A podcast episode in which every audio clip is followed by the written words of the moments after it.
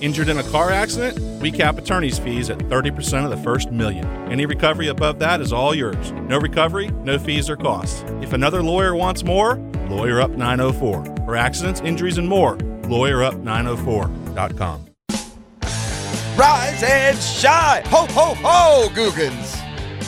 And I am in a good mood today. Good morning, E T. How are you? Yeah. Oh, I couldn't be in a better mood. I mean, all forces from all sides have come together for yours truly, and I am just in a happy state of bliss right now. Where do we start? We start with game day, baby. What a game tonight, man. There it is, right in front of you. Guess who Vegas now has installed as the favorite to win the A F C South? Any guesses? Your Jacksonville Jaguars. We had quarterback news around the division yesterday, and it boy, it speaks well for, for the Jags. Let's take the, the big picture of these last three games. Let's narrow down the focus just a little bit. And if you are a playoff team, I say this should be a job you can do. We're coming down the home stretch. And with Ryan Tannehill going on I R yesterday in Nashville, turning it over to Malik Willis, who has little, you know, to nothing when it comes to experience. The Jaguars will face this gauntlet down the stretch. Zach Wilson, Davis Mills slash Jeff Driscoll, and now Malik Willis. Uh, not exactly Mahomes, Allen, and Brady staring at you down the end of the of the rifle barrel. But nothing can be taken for granted for sure with this football team. It starts tonight. It feeds my overall state of bliss. We've got a prime timer tonight. I've got the family coming over. We're going to be grilling burgers, may have a cold one or two, and hopefully watch the Jaguars take one more step towards cementing their spot in the postseason. All right, full disclosure here. We'll give you a little program alert, what's coming up with the drill over the next uh, uh, ten days or so. Um, uh, tomorrow morning, it's going to be a special edition of the fifth quarter. The game doesn't get over till, you know, ends so late. So uh, Leon and the boys will be in here guiding you through Jaguars postgame from tonight's game. We are going to take a little holiday uh, respite. We'll be back in full force when the entirety of the holidays are over. In the meantime, we'll uh, hold down the fort. I- I'll give you a quick heads up. There are odds on the street that I suffer a four-day suspension next week. I'm just saying. That's kind of the scuttlebutt around the station. I'm hearing that I'm perhaps going to be suspended next week for four days. So I'll just go ahead and go ahead and nip that in the bud. I don't want it to shock anybody, but yeah, um, you know, Monday obviously is a holiday, and yeah, I, I plan on getting myself suspended on Tuesday through Friday. Uh, meanwhile, the Jags will, will play tonight, and t- tonight is important in so many ways, but but let's break it down a little bit further. You get a Thursday night game here, which if it goes your way, guess what? You now get a nice little nine-day break, don't you? Or I guess it'd be eight-day. They'll play probably, what, New Year's Eve? I, don't, I haven't even looked at the last week. They play New Year's Day Sunday, or they play New Year's Eve Saturday? Probably, probably Sunday next week, right? I believe it's Sunday, yeah. Yeah. So uh, there you go. I mean, the, the the the plate is, the table is set right there. Grab your fork, grab your knife, Jags, and dig in, man. Go up to New York tonight in in a you know in tough weather against a tough football team, and just come back with more points. We don't care how you get there. We don't care what it looks like. I'd like for it to stay humming and pretty on offense because man has it these last six seven weeks. But if you're looking for this, you know, quote-unquote quarterback battle featuring the top two picks from last year's draft, sure doesn't look like the weather's going to cooperate with that. I think we're going to need Travis Etienne to be able to run the football against a very good run defense and hold on to said slippery football when he does. I would expect, uh, you know, but now I will say this. We have an effective, you know, short passing game. And, I, you know, this is what I mean. We've sparked some big plays with, you know, Agnew coming in motion for just a little shovel pass, or either Christian Kirk or Zay Jones with just quick slants off the line of scrimmage, catching a ball in stride and getting eight, ten, twelve yards out of it. I think we the Jaguars can run an effective game plan if if that's what the weather calls for. But the Jets' defense is for real. It's what's kept them alive through just really sketch quarterback play. When you're pining for Mike White to return, it tells you what your quarterback situation is. And uh, I, I don't think this is a last stand for Zach Wilson. He was the number two pick in the draft. They're going to get through this year. The Jets, just like the Jags, go into tonight, though, pointing at a game they feel like they can win and have to to stay in the playoff hunt. They're just a game back in the playoff uh, chase themselves. So, you know, hard to believe. I, I think when the N F L threw this in, it was a throwaway game. Ah, let's get these two guys here on a Thursday night, Christmas week. Maybe Trevor Lawrence and Zach Wilson will be a compelling storyline. And it's uh, certainly expanded into much more than that. So we're uh, obviously going to talk a lot about tonight's just a huge game. It's so, listen, it's one thing to play meaningful games in December. It's another thing to play huge games in December. And we got a huge game tonight, which will continue the Jags on the path to host the biggest home game they've had since, I guess, what, the Bills playoff game. Because we uh, could be trending. And uh, listen, I, I wouldn't mark anything down as an easy W for the Titans. Texans are playing good football, and now you're going to throw Malik Willis in there. Uh, Derrick Henry better run it. Now, thankfully for the Titans, the Texans are awful against the run. They may be the worst team in the league against the run. They're bottom three. So a healthy dose of of Derrick Henry uh, might get the Titans into the next week, where I'm pretty sure what's the Dallas Cowboys, I think, are up next for the Titans. So, I mean, th- there's no easy path for Tennessee there, but it's certainly dangerous if you're if you're the Jags or a Jag fan to fall into, well, we might could lose a game and still. Now, let's win them all. Let's just end this thing with a little five-game win streak, going to the playoffs red hot, man. The similarities with the ninety-six season would become obscene at that point, because that was a four and seven football team that won their last five in a row to squeak into the playoffs on the last week of the year and went on to make a lot of magic. This is a dangerous Jacksonville Jaguars football team if they get to the postseason because of one guy, right? sixteen. We're week after week after week putting sixteen you know, on the field late uh, to go win us a ball game. And more times than not, sixteen is delivering it with, with a lot of help from his pass catchers. Don't get me wrong. But a lot of similarities from a, from a guy who was here. Boy, that was many moons ago, nineteen ninety-six, but is as exciting a stretch. Oh, it's the most exciting stretch. I mean, it is. ninety-nine was great. And that's the most exciting day, I think, was hosting that A F C Championship. twenty seventeen, I know, is was awesomely exciting as well. But, man, for the Jags to squeak into the playoffs, they went on the road. They beat the Bills, uh, who had never lost a home playoff game. And then as like a nineteen-point underdog, won in Denver, who was the best team in the N F L by far. And not to, uh, you know, linger on that, back to the current, the here and now. And, by the way, this is all silly chatter if the Jags don't keep taking care of business and go win in New York tonight. Be nice to get ahead early, wouldn't it? Even even winning here. Seems like we're behind the eight ball on the scoreboard from the get-go every week. We trailed last week against Dallas. We certainly know that. Fell behind early. Ultimately, we were down twenty-seven ten. We fell behind to the Ravens, allowed them to score first. We fell behind at Nashville twice, seven nothing and fourteen seven. Fell behind to Detroit and just got walloped. And fell behind to the Raiders, seventeen nothing. How about a quick start? How about a fourteen nothing lead to work with? What a big game. And what a bright, immediate future can come out of tonight. So give us a Christmas present, man. That's another reason that we are just guiding through bliss this morning. The holiday season is here. It feels like Christmas. It's a little bit chilly out there. It's going to get more than chilly this weekend. Um, no matter what stage of life you're at, and I know, man, it's, it can be stressful when you're a young parent. Especially if you got multiples, man. You're piling them into vans and cars and driving them around. And, but it's also uh, linger on the special, happy, fun parts. Because, man, when you're going a mile a minute as a thirty-something parent, up all night trying to get stuff done, getting things ready for Santa, the family obligations and otherwise, you and the wife or you and the husband at some point are just on each other's last nerve. Then it all comes together with those faces and that joy, and um, it's a it's a great time of year. And then when you get older, it's great because you're you know you can put it more on cruise. Guess what? I'll be doing a lot of Saturday. I'll be watching football, man. That's what I'll be doing. But we'll have a, get, a family get-together. I'm sure you will, too.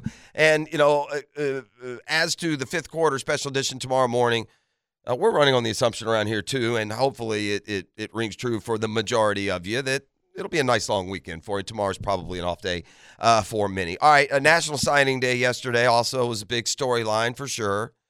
Uh, Gators kind of held it together. They're about where we uh, they were when we left you yesterday. They did fall a couple of spots. I believe they lost a four-star to U C F.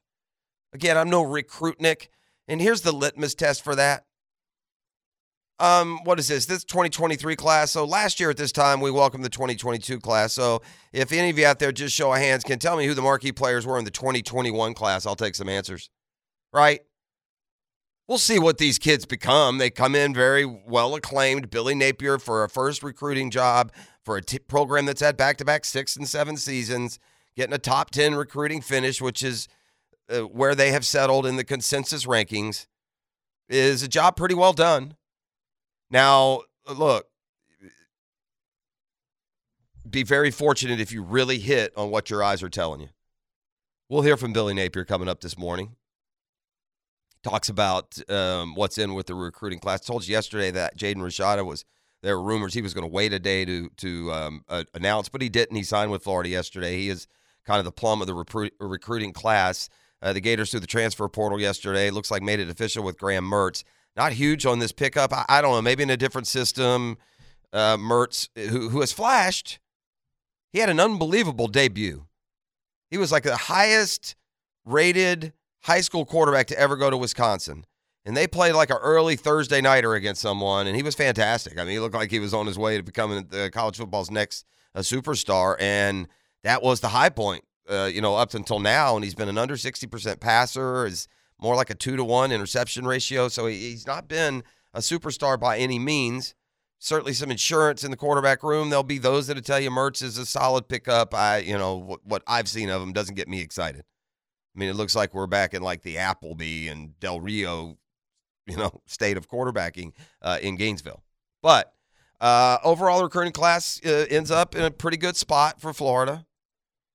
Alabama uh, hit it big again. They flipped another five-star. They ended up with six five-stars in their class. They're the number one class. Georgia's number two, and they only have one five-star, so that shows you.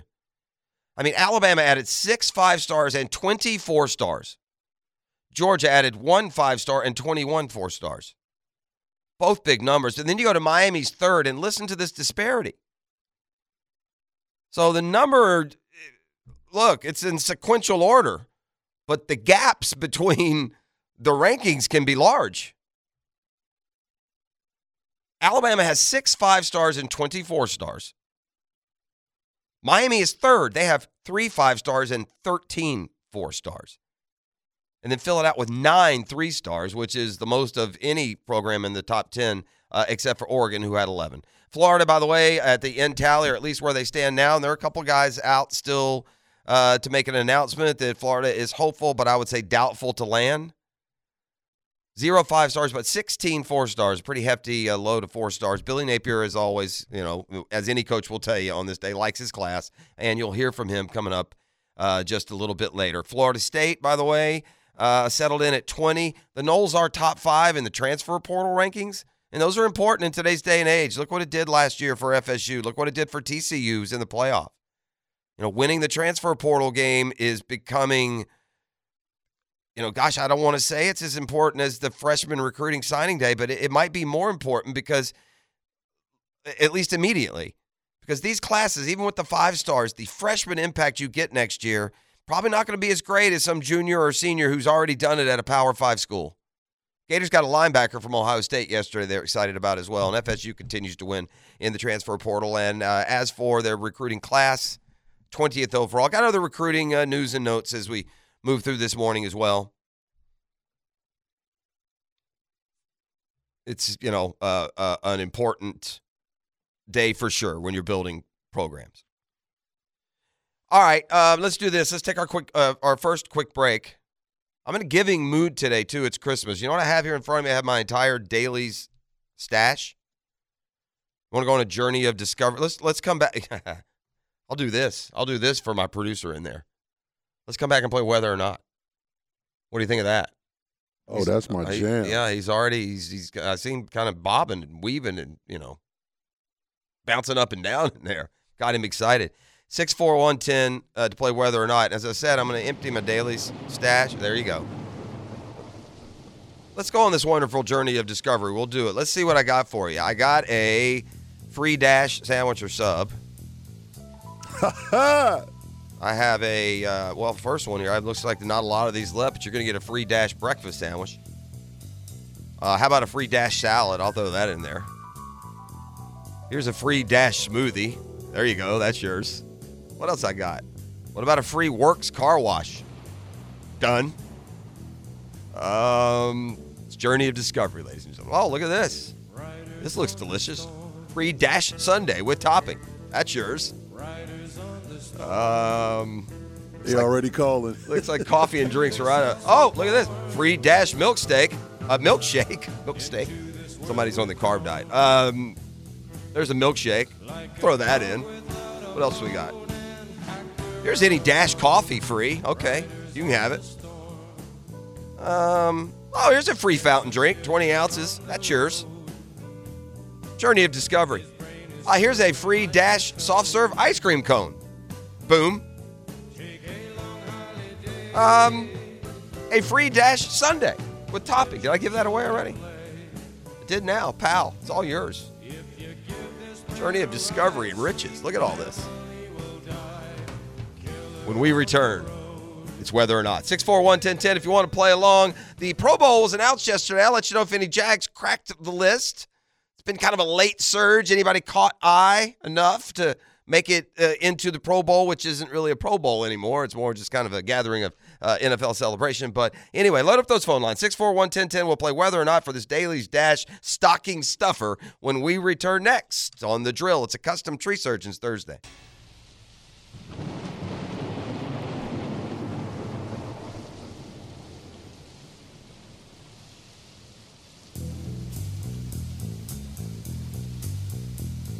The last second, pre-com, pre-communications. Good thing I asked. That would have been that would have been a terrible way to start the segment. What I was about to do. Uh, instead, we're going to start whether or not. It's a dicey day out there, gang. I mean, I don't know if I need to mind freak you today. I think you might just get weather freaks. We got all kinds of just calamitous weather all over the country, man. Stuff is spiking up and down and around. And people are just going to get bombarded with bad weather. So we'll see how you do today. We'll start. Uh, we got a couple of Marks uh, on deck. First, we'll start over there in Bartram with uh, Mark. Hello, Mark. Good morning. Hey, good morning. All right, Mark, here's what I need you to tell me. Real simple here. You know how the game's played, right? Yes, sir. All right. Which of these two cities will be warmer today? Indianapolis or Seattle? Indianapolis. Uh, Indianapolis, it will be forty degrees today. I'm sorry, thirty-nine degrees today. And uh, Seattle, twenty-six. So, yeah, Indianapolis warmer. Which of those two? This is just a bonus question. Which of those two will be colder today? Probably Seattle. Yeah. See, I should have asked you that one. You'd be out of here. That's the weird thing here. Seattle's twenty-six for the high, twenty-three for the low. Ready for Indy? Indy's thirty-nine for the high, minus two for the low. Gonna be blowing through. Yeah. All right, we're going to the uh, world round here with this Daily's prize pack. He's just gonna Grinch it, isn't he? He's just gonna just he's gonna run right into the living room and take that stocking and head right back up the chimney. So let's see what we got here. Which of these two world cities will be colder today? Baghdad or Amsterdam? Amsterdam. Amsterdam forty-four, Baghdad fifty-four. We got a winner. Everyone stay on hold. I'm not done. Look at that. Get Mark's info. Awesome. Mark, congratulations. Good job. That's just, I, I can't finish like that. So you put Mark on hold. We got three open lines. These, I, I'm not, these guys waited all the way through the break. I gave them poor effort there. It's not going to affect my mood. All right, let me see where we're going here. Um, we're, we're just going to head out to I ten. We're just going to hit the road with another Mark. Hello, Mark. Good morning. You there? Hey, yeah, Jeff, are they ever going to finish this um, interchange at three oh one and, and I ten out here? I mean, I just, what are we, ten years into this? I, I just checked, and the answer is no. They're, ne- they're, they're never, I'm just looking at it. They're never, ever, ever going to finish it. All right, which of these? Oh man, I want, I want that contract, man. If I'm, uh, if I'm in the business, I want that contract. Never, Gee, my niece. Never ends. Which of these two cities will be colder today? Asheville, North Carolina, or Milwaukee, Wisconsin? Which will be colder today? Colder today. Yeah. We're gonna go with. Um, I'm. I'm gonna say you're not trying to change me up. I'm gonna say that's a fastball, and I'm gonna swing at uh, Milwaukee. Milwaukee, it's going to be nine. Asheville is going to be eleven. Onto the onto, onto the world round. This segment is uh, going a lot shorter than the three oh one interchange. All right. Um, which of these two cities will be warmer today? Montreal or Moscow? Which will be warmer today? Oh, gee. uh... Warmer today. Warmer today. Montreal or Moscow? What do we got? I'm going to go uh, Moscow because uh, Putin is probably, like, testing some nuclear stuff. And all right. Heating everything up over there. Okay. Moscow, twenty-nine. Montreal, thirty-three. Get out of here! Merry Christmas. I got him. One open phone line. I got basically, I can just recue basically the same daily's deliciousness that the first winner got. That's what we're playing for here. I don't want you to think you're going to get through. Oh, I'm sorry. We got nothing to give you. Uh, one open phone line, six four one, one oh one oh. Let's go to uh, Darren in Saint John's. Darren, are you ready? I'm ready, sir. All right, Darren, which of these two cities will be colder today? Louisville or Nashville? Which will be colder today? Louisville or Nashville? Let's go Louisville. Louisville's going to go down to four degrees, man, but unfortunately Nashville's going down to three. Ouch. That's the mind freak we know and love. Frosty's hat's done blown off now, gang. Where's your magic? Uh, let's go to uh, let's go to Lauren out at my stomping grounds. Hello, Lauren. Good morning. Good morning. All right, Lauren, which of these two cities will be warmer today? Oklahoma City or New York City? Which will be warmer today? Oklahoma City or New York City? New York City. New York City is going to hit the high temperature today of forty-seven degrees. Oklahoma City, twelve degrees. It's a blowout win. We go to the world round. Go. Which of these two cities, for all of the cash and caboodle, which of these two cities will be colder today? Seoul, South Korea, or Beijing, China? Which will be colder today? Seoul or Beijing? Uh, give me Seoul. Seoul is going to hit seven degrees today. Beijing, twelve. You are a winner. Lauren, you stay on the line. Uh, that's all I got for you for now. For now. I got a big Santa sack here. You never know what we might break out later. That's a very, I think it's just a, I think it's just the spirit of Christmas, E T I can't bring the devilish mind freak, you know, into full effect today. It's just too glorious a time of year. We got a little freaky, though. A little bit. We got a couple of them. That's hard. But, yeah, game's over. So get Lauren's information, and we'll throw together a prize pack uh, for him as well today. So I have another reason I'm in just a great mood. I'm in a terrific mood, okay? fifteen I'm down now on this godforsaken diet plan. fifteen L Bs, baby. I did it. I'm about to just blow right back up. fifteen. I can't believe the self-control that I've shown now for about six weeks. Ah, it's been miserable. I continue. I forge on. I was ready to just out and out quit, just order a large pizza and then go to one of these ice cream places and just get the biggest batch of whatever they had. But I'm now reinvigorated as we have now dropped an official fifteen pounds on this carnivorous nonsense. Oh, you dropped fifteen? fifteen, E T. Jeez. Yeah, I know. I know what you're saying. Where did it go? He looks the same to me. Right? It's interesting if you do lose a little bit of weight.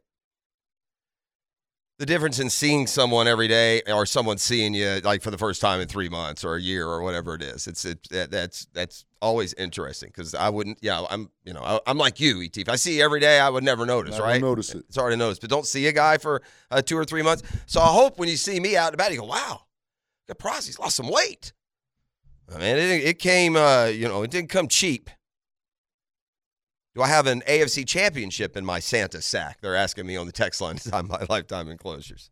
Uh, I would most certainly, Googans, I would deliver that for you if, if if we can get one. If I can find that down in there, I promise you I will be I will be happy to deliver it. So the Pro Bowl uh, selections were announced yesterday. Going into this, and by the way, uh, rightfully, just the whole spectacle was tamped down a little bit. Usually leading into Pro Bowl night, it's kind of a talker, isn't it? Uh, yet I don't feel like we missed that story yesterday. It wasn't really percolating. I mean, that's because if you haven't caught up yet, there is no more Pro Bowl game. They're going to have skills competitions and flag football games. Apparently unaware of Robert Edwards and the way his career ended, but nonetheless, I mean, I is it just me or, I mean, what I I fear a flag football game injury-wise for, with those guys as much as the tackle game. Yep. Right? Take a cut on that turf, man. I mean, what Jalen Waddle's going to blow out a – well, if he's not in the game, uh, you know, Tyreek Hill going to blow out a knee. Uh, but anyway, yeah, the, the typical Pro Bowl game is gone now. It's a thing in the past, and it had become just a joke anyway, right? They'd say hike. The, both lines of scrimmage would just stand up, and then they'd just, you know, somebody'd score a touchdown. That's what it felt like. But nonetheless, you need to kind of keep, I think, the tradition of honoring the best players through the Pro Bowl voting, like we have for years and years and years. You need it comparatively when you look back in history to compare eras and otherwise. It's a, you know, I, look, the ultimate is the All-Pro. You know, that, then you're voting for the best at every position. It's never down to a fifth alternate. There's no, you know, there's there's not as much uh, gray area when it comes to the All-Pro team. But nonetheless, Pro Bowl forever we've used as some sort of marker. Was there anyone on the Jags, back to the initial question, that you felt like would, should, or could be a Pro Bowler? E T, anyone jump out to you? Anyone f- fit that? At first, I was a little upset that Oluokun didn't yeah. make it. You know, he leads the league in tackles, mm-hmm. but he's all, like he's not filling out the, the box scores in the other areas. Yeah, and, and you, the Jags' defense hasn't been great, right? They haven't won until recently. Look, the key is this. If the Jaguars right now were ten and four, they'd have Pro Bowlers. They would. You know, Zay Jones' season or would be a bigger deal, or Evan Ingram's season, really. Statistically, would be a bigger deal. Trevor Lawrence's impact would be even more greatly noted. Now, fairly, if they were ten and four right now, the numbers would be even better than they are right now. But um, if I was thinking of a of a Pro Bowler, though, from this football team, I, I had a hard time coming up with one. I would have had a hope to lean on maybe the interior of the offensive line and Brand Sheriff on his reputation and his play this year. I saw an interesting – where is this, though? So interesting. I, th- I hope I screenshotted this, um, but but it was a list of the highest rated Jaguars this year. Yeah, here you are, the twenty twenty-two top ten grades, Pro Football Focus. Now, this doesn't necessarily mean, you know, Pro Bowl. Tyson Campbell's in a tough spot, right? He's in a, he's at a very marquee position, and he is not capture the nation's attention yet. So even though he plays, I think, like a Pro Bowler most weeks, and I think if you analytically looked at uh, Tyson Campbell, you know, you might want to consider him. Uh, Rayshon Jenkins, by the way, won a- AFC Defensive Player of the Week uh, yesterday. He's had a solid year, but again, you're a six and eight football team. We're not asking for the Pro Bowl, you know, top six from what we've seen out of our Jaguars. We're comparing it to the rest of the league. So spoiler alert, no Pro Bowlers for the Jags. But um, in that same neighborhood, here are the top ten graded Jaguars this year. Uh, one conspicuous absence. Uh, there's a, there's there's an absence on here that uh, you know. Anyway, you'll, you'll see if you can figure it out. I'm going to read you the top ten graded Jaguars. You tell me the absence that jumps out at you. Okay. Uh, number one's Tyson Campbell. Season grade seventy-nine point six. Trevor Lawrence has already reached. By the way, I also saw a list yesterday of top five quarterbacks. Trevor's fifth. Now against the league, and the you know the five were were were were Mahomes, Allen, you know Hurts, and and who? Burrow. Maybe maybe and Herbert. Maybe, no, it's Burrow. You're right. You're Burrow. It's some some form of those, um, and so they were. They, he was fifth. He's cracked fifth. That's how good he's playing. Uh, his season grade at quarterback, seventy-seven point three. That's tied for second. Uh, this safety is tied for the second best grade on the team. Hadn't played near as much. Our boy Dewey, Andrew Wingard, seventy-seven point three. Arden Key, the fourth highest graded. Hadn't translated to a ton of uh, numbers, but it, it tells you that he's doing his job when he's in there and being asked. Josh Allen hadn't piled up sacks. He finds his way on the outs, I think, sometimes with, with the fan base from the standpoint that he's just not delivering sack numbers. But he continues to grade well, and like I said, man, I, Allen is a tough one for me. You know, you go, you get disappointed, and you don't factor in anything but his sack stats, and you let a guy like Josh Allen go. But, you know, even if it's six or seven, if you're getting other things, if you're getting, uh, you know, a, a motivated football player who's great in the locker room, who sets a terrific example for the younger guys, who, and that's by all accounts what Josh Allen is as a teammate and as a, I guess in this case, employee. So I don't know. It, I think that grade is higher than most Jags uh, fans would have thought. He's the fifth highest graded player on the team. Number six, Christian Kirk. Number seven, Travis Etienne. Number eight, Zay Jones. Number nine, Devon Hamilton. And number ten, Andre Cisco. Now, who did I not say? Tyson Campbell, Trevor Lawrence, Andrew Wingard, Arden Key, Josh Allen, Christian Kirk, Travis Etienne, Zay Jones, Devon Hamilton, Andre Cisco. The ten highest grade. There's only twenty-two, man.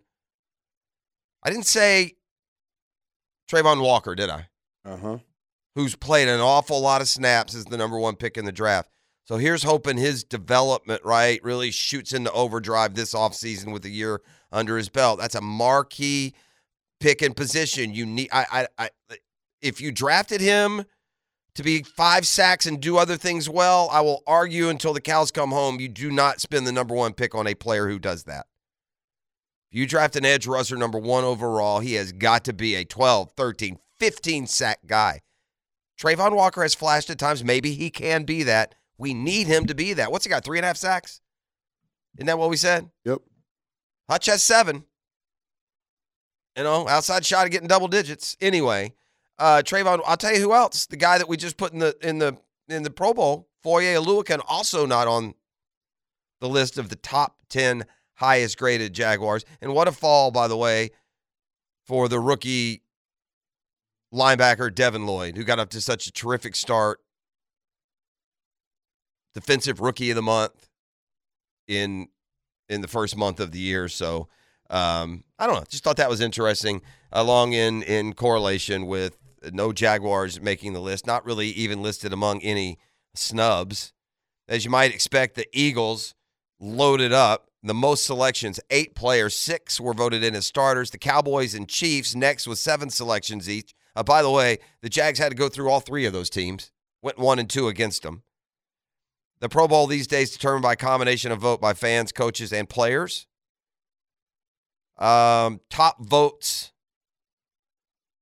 from fans, as part of the equation, went to a Tyreek Hill, Patrick Mahomes, Justin Jefferson, Travis Kelce. Seems the fans got it right. Uh, they also made uh, the Pro Bowl team. It'll be February fifth, and again, it's now just kind of a skills uh, competition. There's not, there's more than one flag football game, by the way. Um, but the Jags, if uh, any of our Jags are going to participate in the Pro Bowl festivities in Vegas, they're going to have to fly out there themselves. Big game tonight. Let's turn our attention to a football fix. Couple other news and notes and items from tonight's Jags, Jets, prime timer. By the way, get used to your Jaguars in prime time. If this season can play out, if the Jags can live up to, uh, if you missed it earlier, Jags now the betting favorite in Vegas to win the A F C South. And if they do make that progression, go into the playoffs, they'll host a home playoff game, man. I give them a, uh, give them a chance for sure to win a playoff game even. With Trevor Lawrence emerging, uh, emerging as a superstar in this league, get used to your Jaguars in prime time. They're going to be there a bunch. If this team wins the division, wins a playoff game, they'll three or four times next year they'll put Trevor Lawrence in prime time. So, man, what an exciting corner to finally turn here as a franchise. And, man, it looks like the long vision extends further out than than it has in franchise history. So, um, all right, congrats to our winners and whether or not, who knows, maybe we'll play again later, but we do have a busy day scheduled for you. Doc Kevin Murphy will uh, join us today, and um, we'll go through all the uh, pertinent, uh, pertinent injuries that are out there. Uh, it looks like the Jags again without without Trayvon Walker and, and Fadakasi this week. Not sure they made the trip, in fact. I'll double-check that in, in the break, but Um, look, they, they won without Walker and for most of the game without Fadakasi on Sunday. But, buddy, you know, in a game where it could be, you know, wet, slippery, and run dominated. Those are two big pieces of your run defense with Fatukasi and Walker. Don't kid yourself. A football fix when we return. It's Custom Tree Surgeons Thursday on The Drill. All right, look, uh, one tricky thing about analytics, and, and you see this every Monday, some stat will emerge from the E S P N Stats and Info or Football Outsiders or wherever it is. Uh, the, for the first time with Uh, less than three minutes to go and, a, you know, more than seventy-one and a half yards with the moon in a quarter wax with the sun just above the horizon. You know, it just gets so drawn out and extrapolated that you wonder just what kind of measure it is. But, man, I have a hard time finding any kind of yeah but to this analytic I've been forwarded concerning Trevor Lawrence. This is, oof, impressive. Trevor Lawrence, this season, has six times had a game with a passer rating over one hundred five with thirty-plus attempts, completing seventy percent or better, with at least a touchdown and no interceptions. He's had six games like that. You go, boy. Trevor Lawrence, they've played fourteen, almost half the games. He's passed it at least thirty times for a seventy percent or better completion percentage with at least a touchdown and no interceptions and a passer rating of one hundred five or better. Six times he's done that. You know how many times any quarterback in A F C history has done that? Zero. Never. Not Patrick Mahomes, not Josh Allen, not Peyton Manning, not Joe, uh, not John Elway, not Tom Brady. Never in the history of the American Football Conference has a quarterback in one season had six such games. Only one other quarterback in league history has done it. It was Drew Brees in twenty thirteen. Trevor has done this in fourteen games. That's an analytic I can get up close and personal with. That's an analytic that'll keep you warm in the winter right there, man. We got three games to go. Trevor Lawrence could conceivably become the first quarterback in N F L history to hit all those high marks that many times in one year. All right, among the, uh, uh, as to the Pro Bowl snub storyline, or did the Jags have a snub? Listen, a good point is Logan Cook, the Jags punter. He's probably the best argument, but he was not the punter. I don't know who the punter was because I don't particularly care for punters not named Logan Cook, but he was not uh, the punter designee. Uh, a lot of people are are pitching Foye Oluokun's, you know, uh, tackle total as a reason that he should be on there. Um. Some wonder why we don't have an offensive lineman on the list. The O-line has performed pretty good, hadn't it? All right, now let's get to some diciness about tonight's game. As uh, again, well, let me get the latest weather forecast because every time I look, it's gotten worse. Um, actually, let's even do better than that. Let's do MetLife Stadium weather. Come on. Come along with me, gang. All right, um, MetLife Stadium. Uh, let's go. Oh, boy. Here we go. You know what? The, the super cold weather, you know, at least um, at least that hasn't hit. The super cold weather hasn't gotten there yet. Let me see what we've got here for today's uh, forecast. It's going to get a little bit uglier as we go through. Uh, this is not doing it at all. Hold on. Stand by. Gosh, dog it. Um, MetLife sending me these rogue sites. Uh, here we go. Weather. I, Let's go to weather dot com. I don't know. It feels comfy to me. Here's what we got for today's hourly forecast, gang, and it is um, it's it's a doozy. You know, the game doesn't kick off until tonight, so you know, obviously the, with the nighttime. All right, here we go. Right now we're sitting at thirty-eight degrees up there. That's not bad. It's just partly cloudy. What time's the game kick? Eight o'clock, basically. All right, the the rains begin really in earnest at noon. There's a ninety-eight percent chance of rain at noon. The wind isn't so bad then. The temperature is in the low forties. And then at one, it's ninety-six percent. At two, it's ninety-three. At three, it's ninety-one. At four, the winds start to pick up. We're up to ten miles an hour. It's a ninety-seven percent chance of rain. Let's fast forward to seven o'clock. The winds are now fifteen miles an hour. There's a ninety-eight percent chance of rain. When the game kicks off at eight o'clock, it's going to be forty-nine degrees with a one hundred percent chance of rain and winds of fifteen miles an hour. And when the game goes final about eleven, it's going to be ninety-nine percent chance of rain and winds are seventeen miles an hour. Now, these are the sustained winds, so imagine what the gusts are going to be. It is going to be blustery. It's going to be ugly. And I would imagine it is going to be tough at times to, one, hold on to the football, two, to get in any kind of offensive rhythm. I do not want to get into a defensive standoff with the New York Jets. They're better. Their defense is better. No slight to what we are and the run that we're on, the offense, and, and given great conditions, I, I would be uh, confident. Dallas came to town with a great defense. We lit them up for forty. The, the Jets are the number three defense in the N F L in yards allowed. Only three hundred yards a game. I mean, that's like, like a typical Trevor passing game is all they're giving up. They do give up one hundred fifteen uh, on the ground, and that takes them more down around, you know, the top ten. It's by far, if you're going to do something against the Jets, you better run the football. They're also a great scoring defense. They're giving up less than nineteen points a game. They're fourth in the league. This is this is tough. You got to go way down to find the Jags. And to that end, I bring you this injury report. Which does not coincide with an, you know, the the the premier situation. Outside linebacker Trayvon Walker, ankle injury, did not practice, ruled out for tonight's game. Defensive tackle Foye Oluokun, ankle injury, did not practice, out for the game. We already know that we're, we're going to be counting on a young cat on the offensive line in a premier position against a good defense with Walker Little. But against a Jets team that I'm sure is not going to count on Zach Wilson in those conditions to lead them. They're going to, they're going to hand the ball off.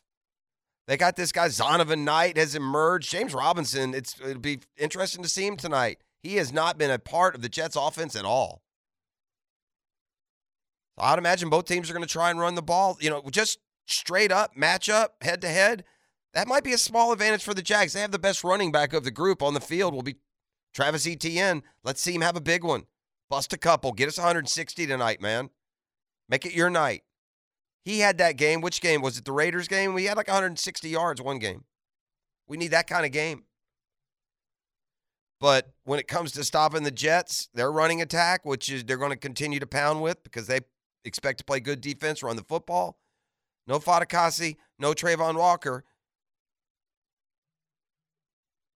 The game went the way you wanted against the Cowboys. You won, but it also went like this. Every time they handed it to Ezekiel Elliott or Tony Pollard, it felt like they got seven or eight yards, didn't it? Well, in a game like tonight, after they get that seven or eight, unlike the Dallas Cowboys, they're not going to do play action and pass the ball. They're going to turn around and hand it off again and again and again. Jets have some injury uh, issues of their own, but I uh, would prefer to focus on on. Uh, by the way, also get to see Quincy Williams again too. Linebacker's been all over the field. I know he's been banged up as well. I, I'll I will touch on the uh, the Jet side of the injury bug um, when we get back, because I tell you what I'll, I'm going to do. I'm going to come back on, on the seven o'clock side. We'll go ahead and offer up a football fix there. Also going to get into some recruiting news and notes. Um, we want to hear from Billy Napier of Florida. You know, listen, some people, why don't we hear from Mike Norvell? Why don't we hear from Mario Cristobal? Because Florida puts their stuff up on the feed that we get, boss. That's why. E T can find me Mike Norvell on the feed in there. We'll hear from Mike Norvell. He can find me Mario Cristobal. We'll hear from Mario Cristobal. He got a Kirby Smart. We'll hear from Kirby as well. But the Gators, for their part, put it out there. So uh, we shall see. Anyway, uh, we're up and rolling. It's Custom Tree Surgeons Thursday.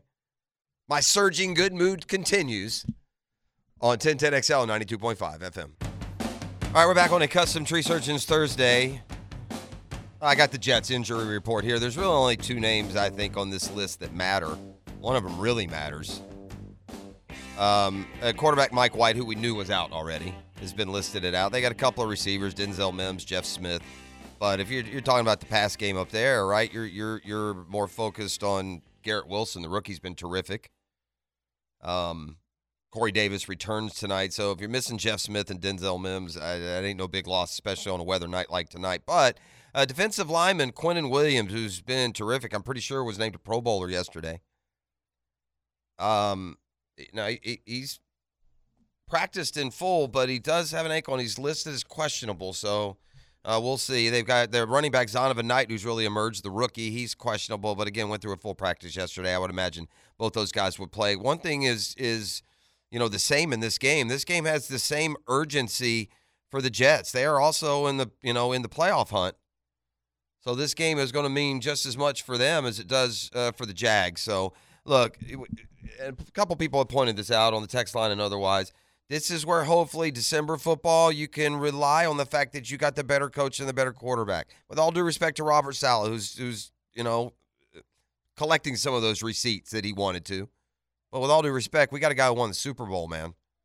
We got a guy who's taking young quarterbacks and uh, to very high heights, who's beaten Bill Belichick in the biggest stage in football with Tom Brady in his prime, right?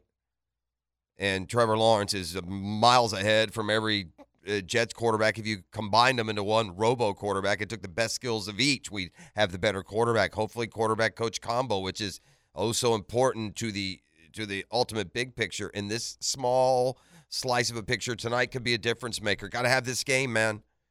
Got to have this game. Oh, what a Merry Christmas weekend it'll be if the Jags can just put this one to belt uh, to, to bed and under the tree for us. Oh, just how relieved and happy. We're going to be walking on air around here uh, it, going into the holiday weekend. Just sit back and just pull for those Titans to lose again. It's getting fun. There is no scenario where the Jags wrap it up. It's going to come. The best the Jags can do is have it come down to the Titans game. Because the Jags are a game back now. Let's say they win and the Titans lose uh, this week and we're tied. And then say next week, Jags win, Titans lose. We got a one-game lead. Well, you're still going to have to turn around and beat the Titans. They'd have the better overall division record. So I I don't believe there's a scenario where the Jags can go into the last week having already wrapped it up. Now, I, I might should double-check the Titans' uh, division record because the head-to-head would be the same, and then you go to division record. Uh, for the Jags to get there, they'd win two more division games. They would get to four and two. If the Titans lost, yeah, they would have two. Yeah, you have to win that game. Because the, the Titans would take the better division record. Even if they lose to Houston this week, if they beat the Jags, they'll be four and two. And if the Jags split, they'd be three and three. So yeah, it, no matter what happens, the Titans, doesn't matter what they do the next two weeks, except for the the insurance that you get if the Jaguars lose. I'm not uh, don't mean to undersell that. By the way, you ask, we deliver. Not only Billy Napier, we'll have Mike Norvell coming up here in just a bit. But uh, before we get to yesterday's, uh, you know. Re- Signing day news. Let's queue up a football fix. Football fix is brought to you by Allstate agent Mandy Bowers and Mandarin. Uh, you never get any bad surprises with Mandy and her team. When you have an issue, that's when you know if you have the right insurance agent. Uh, what happens when something goes wrong? Well, I'll tell you what happens when something goes wrong and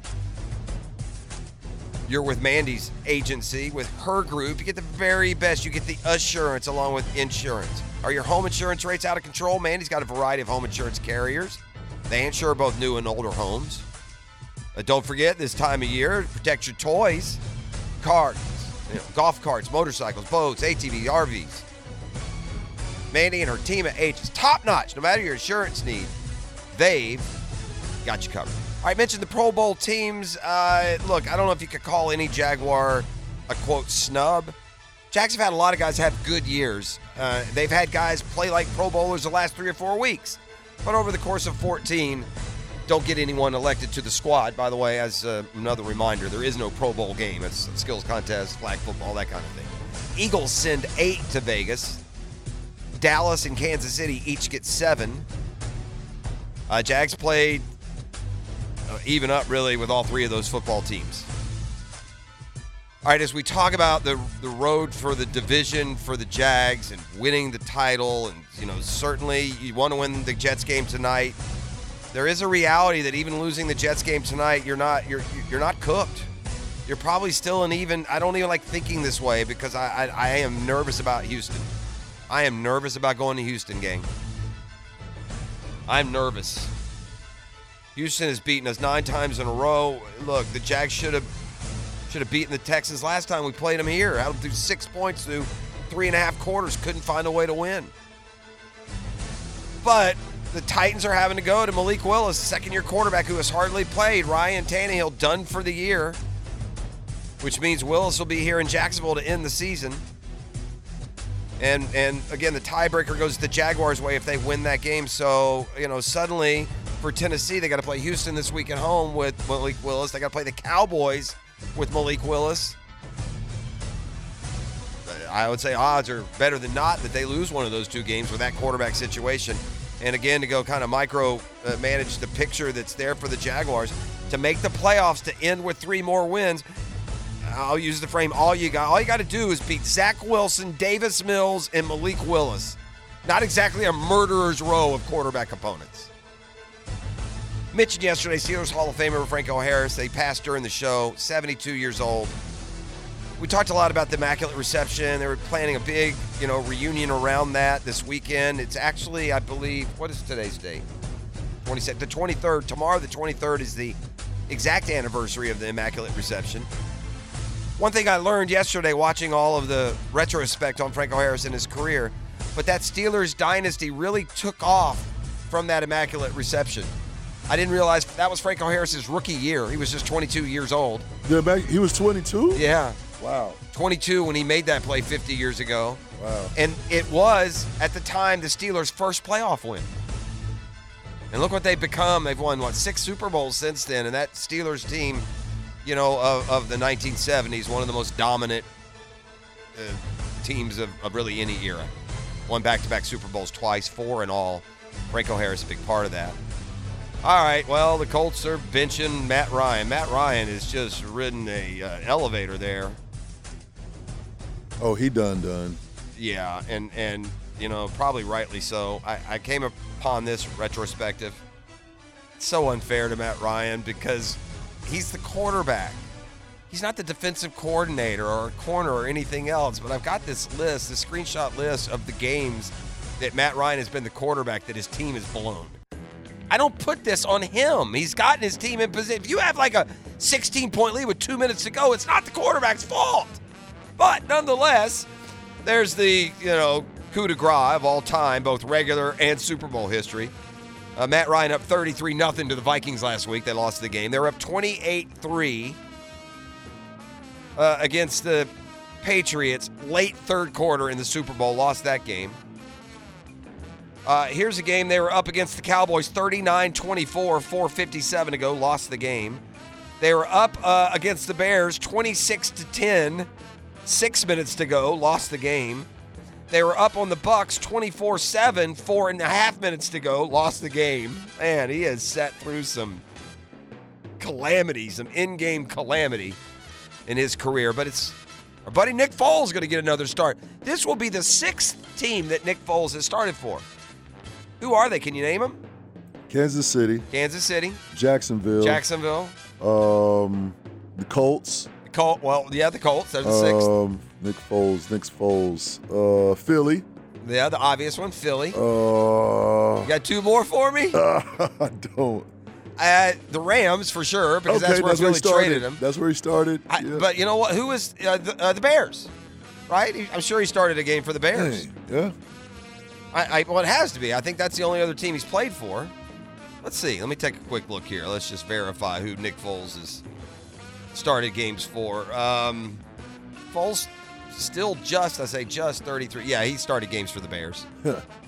um, in his career, eighty-two touchdowns, forty-three picks, a career passer rating of eighty-seven point three. His brief blip in Jacksonville where he was the answer until he wasn't. Um, that year he had an eighty-four quarterback rating, played in only four games, three touchdowns, two picks. It was surprising when we went through the list of Jaguars. I gave you that list of the top ten touchdown passes, and the fact that Foles only had three is entirety here. Continuing with Football Fix, brought to you by Allstate agent Mandy Bowers and Mandarin. All right, uh, the I think there's an argument for flexing the Christmas Day games because the N F L's ended up with a stinker on Christmas Day. They got the Rams and and and the Broncos in one game. They've got uh, the Arizona Cardinals in a game against the Patriots, and the Cardinals, to make matters worse, down to their third-string quarterback. It'll be Chase McSorley in for Colt McCoy, who was in for Kyler Murray. And for McSorley, it's his first N F L start. Probably not a good equation against the Patriots and that defense. Uh, Dak Prescott, after losing here to Jacksonville over the weekend, says a showdown with the Eagles this weekend is a statement to ourselves. In other words, we're not trying to send a message to the league or to the Eagles, but we need to remind ourselves how good we can be because we just lost at Jacksonville, who, by the way, is a very good team. That's a funny one, man. I, uh, is it inconceivable that Gardner Minshew steps in and the Eagles just keep rolling along? They certainly are the best team in the N F C, and the N F C East is all but theirs, but they do have to uh, have a game in Dallas this weekend. Uh, Chase Young uh, remains out for the Commanders. It says it feels like he's closer to return, still coming back from a knee injury. And that is a football fix. You're welcome. Brought to you by Allstate agent Mandy Bowers in Mandarin. All right. Um, I, some of the interesting national notes. Uh, Notre Dame lost some guys. They fell a little bit in the recruiting uh, rankings. Bama supplemented the number one class I went through before. They got twice as many three star, uh, five-star players as any other program on uh, signing day. Bama ended up with six yesterday. By comparison, Georgia, the number two class, only one five-star. Like combo four and five stars, Alabama had twenty-six, Georgia twenty-two. Uh, Florida, to their end, had sixteen, all four stars. They did get Jaden Rashada in. Billy Napier's going to talk about him in just a second. Uh, the Noles look twentieth. Um, it's a lower number of signees at sixteen right now, but they also are doing great in the transfer portal where they are. The, the transfer portal rankings I looked at went one to fifty. The Gators don't show up. And, and F S U, I believe, was either third or fifth in that ranking. So that's a big part of, of this time of year and what you're adding to your football team, um, you know, both short and long term. So first, let's uh, let's start with Mike Norvell, who had this to say yesterday after they put the finishing touches on a top twenty class and with arrows certainly pointing up uh, on the F S U program after this this year's season on field. You know, just you talk about size, uh, you know, power, strength. I mean, you know, when you look at these guys that have come in, you know, they have they all have their own unique role and what they bring. Which you know, coupled with the guys that we have here and the and the uh, um, the opportunity for that that that growth. I mean, it's that, that's a position that's going to be a strength for us, and it needs to be. And you know, I got to give a shout out to those offensive linemen that we have on our current roster. We got real guys. Yeah, listen, they did. They hit it nice with some offensive linemen, and, and goodness knows if you're an F S U fan, and we know from covering them, okay, when F S U really bottomed out there for a few years, um, that O-line was bad. I mean, it was bad. It was just a just a um, you know a turnstile of of ineffectiveness. So um, they got a big uh, offensive tackle from Clearwater and Lucas Simmons. He's a top one twenty national player, uh, you know, top ten at his position in the country. Um, I, I'll give you another, you know, I, I think good gauge, though, if you're looking at your favorite team in the recruiting class. It's just not where they are nationally as we turn our attention to Florida. Florida is tenth nationally, but this is important, especially considering the backdrop, backdrop of two straight six and seven seasons. The Gators were fourth in the S E C. You know, Alabama was one nationally. Georgia was two nationally. L S U was sixth nationally. And Florida is tenth, and the separation with L S U isn't that great. In fact, the average, you know, L S U has more total commits, which takes up their total number, but the average ranking for each of their commits is actually a little bit lower than Florida's. So, you know, Billy Napier also made some headway by finishing fourth in the S E C recruiting standings. Tennessee Um, would be fifth in the S E C. They were twelfth overall. Uh, as for this recruiting class, though, for Billy Napier, first and foremost, you you got a top-flight quarterback. They flipped Jaden Rashada from, from Miami, what, a month or so ago. Um, Napier said yesterday Rashada fell in love with U F and then went on to talk about the the, the connection that feels like is there with the soon-to-be freshman quarterback. I think we felt like the the connection was real. You know, I mean, we felt like there was something there. You know, I think we were really close. And then, obviously, a lot goes into these decisions. But um, uh, certainly, as time uh, went on, we we um, we were consistent there. And I think the things that uh, there was common ground. You know, and I think the connection was real. So, just think there's a high level of trust on both ends there. And um, I'm really excited about what he's going to bring to our team. Well, um, look, Billy Napier also talked about the portal yesterday. At the time, said they were looking to add a quarterback in the portal. By all accounts now, that's happened with Graham Mertz from Wisconsin. I, I'm not big on Graham Mertz. I don't think that's, I don't, I don't think that makes the program any better. But it, it's a body and it's some experience. But I look, I you're gonna come play football in the S E C. I need a guy who dominated the Big Ten, not survived, not was okay, at least long term. Look, here's hoping Jaden Rashada could come in, and he's fantastic. He's an unbelievable freshman quarterback. They they they they happen. There's three or four of them every year, right, where some freshman comes in, he's ready, man. Um, here's hoping Rashada maybe can be that guy to get get some – you got to have a quarterback or it's going to be another. All signs, by the way, in Gainesville are pointed to. There's pessimism around what the overall record will be next year. And then, you know, whether it's fair or not or too rushed or not, the pressure on Billy Napier intensifies. So uh, we'll see. But Napier said they're going to – continue to try and be aggressive in the portal and add more players there. Um, as for the recruiting efforts, they really they really hit in-state. I mean, the majority of Florida's prospects were in-state. They put a lot of boots on the ground in-state to try and and and establish themselves as a leader for top prospects that come out of here. Look, you're not just fighting with Florida State and Miami. We all know that. Bama comes down here and grabs kids. Ohio State comes down to Florida and grabs kids. Georgia and Tennessee and and others. I mean, every year, you know, you look at the top twenty players in the state of Florida, and more than half of them are heading off to those other destinations. You're trying to lock down the state borders, and this was a start. Uh, Billy Napier talked about the importance of winning in state. I think it helps the evaluation process because you get more exposures uh, to the kid, to the family. They get more exposure to your staff and the University of Florida. So the more times we can get them here, I think that helps inform them of how special this place is, but also I think it helps us evaluate players. All right, still some selling to do. There are some top prospects out there that will have not quite made their decision yet. If they're newsworthy with our locals, we'll certainly uh, let you know. One interesting, that Travis Hunter, who was the, one of the top uh, recruits last year, and he flipped from F S U to to go play for Deion at Jackson State. Well, he, you know, he didn't sign right away, and there was like some chatter. You know, he was kind of up in the air. Georgia, I think, for a second thought they had a chance. Um, ultimately, though, he did go with Deion to Colorado. So Travis Hunter will will go out. Shador Sanders, uh, Deion's kid, of course, will go out and be the quarterback. Uh, for Deion in Colorado, be interested to kind of track that progress. The Gators play Colorado here in the next few years. Maybe a matchup with Deion Sanders when that uh, interconference uh, matchup takes place. So uh, that's just some of the recruiting angles. Again, um, all things considered, to be honest with you, from a Florida perspective, you've been nowhere near a top ten team for the last couple of years. To recruit in the top ten is probably, you know, it's probably a step, it should be noted as a step in the right direction and as a feather in the cap for Billy Napier after he had very few during the on-field season uh, this year. We'll come back and take a little tour of the sports landscape. We call it the ten-minute drill, so we'll uh, queue up some of the other storylines out there in the sports world. Got Doc Kevin Murphy coming up this hour, so we'll chat about the big injuries in the world of sports. Um, the Riley Report, talking college ball. We're down to cases now, and we'll uh, speak with former A C C Player of the Year. That's coming up at eight o'clock.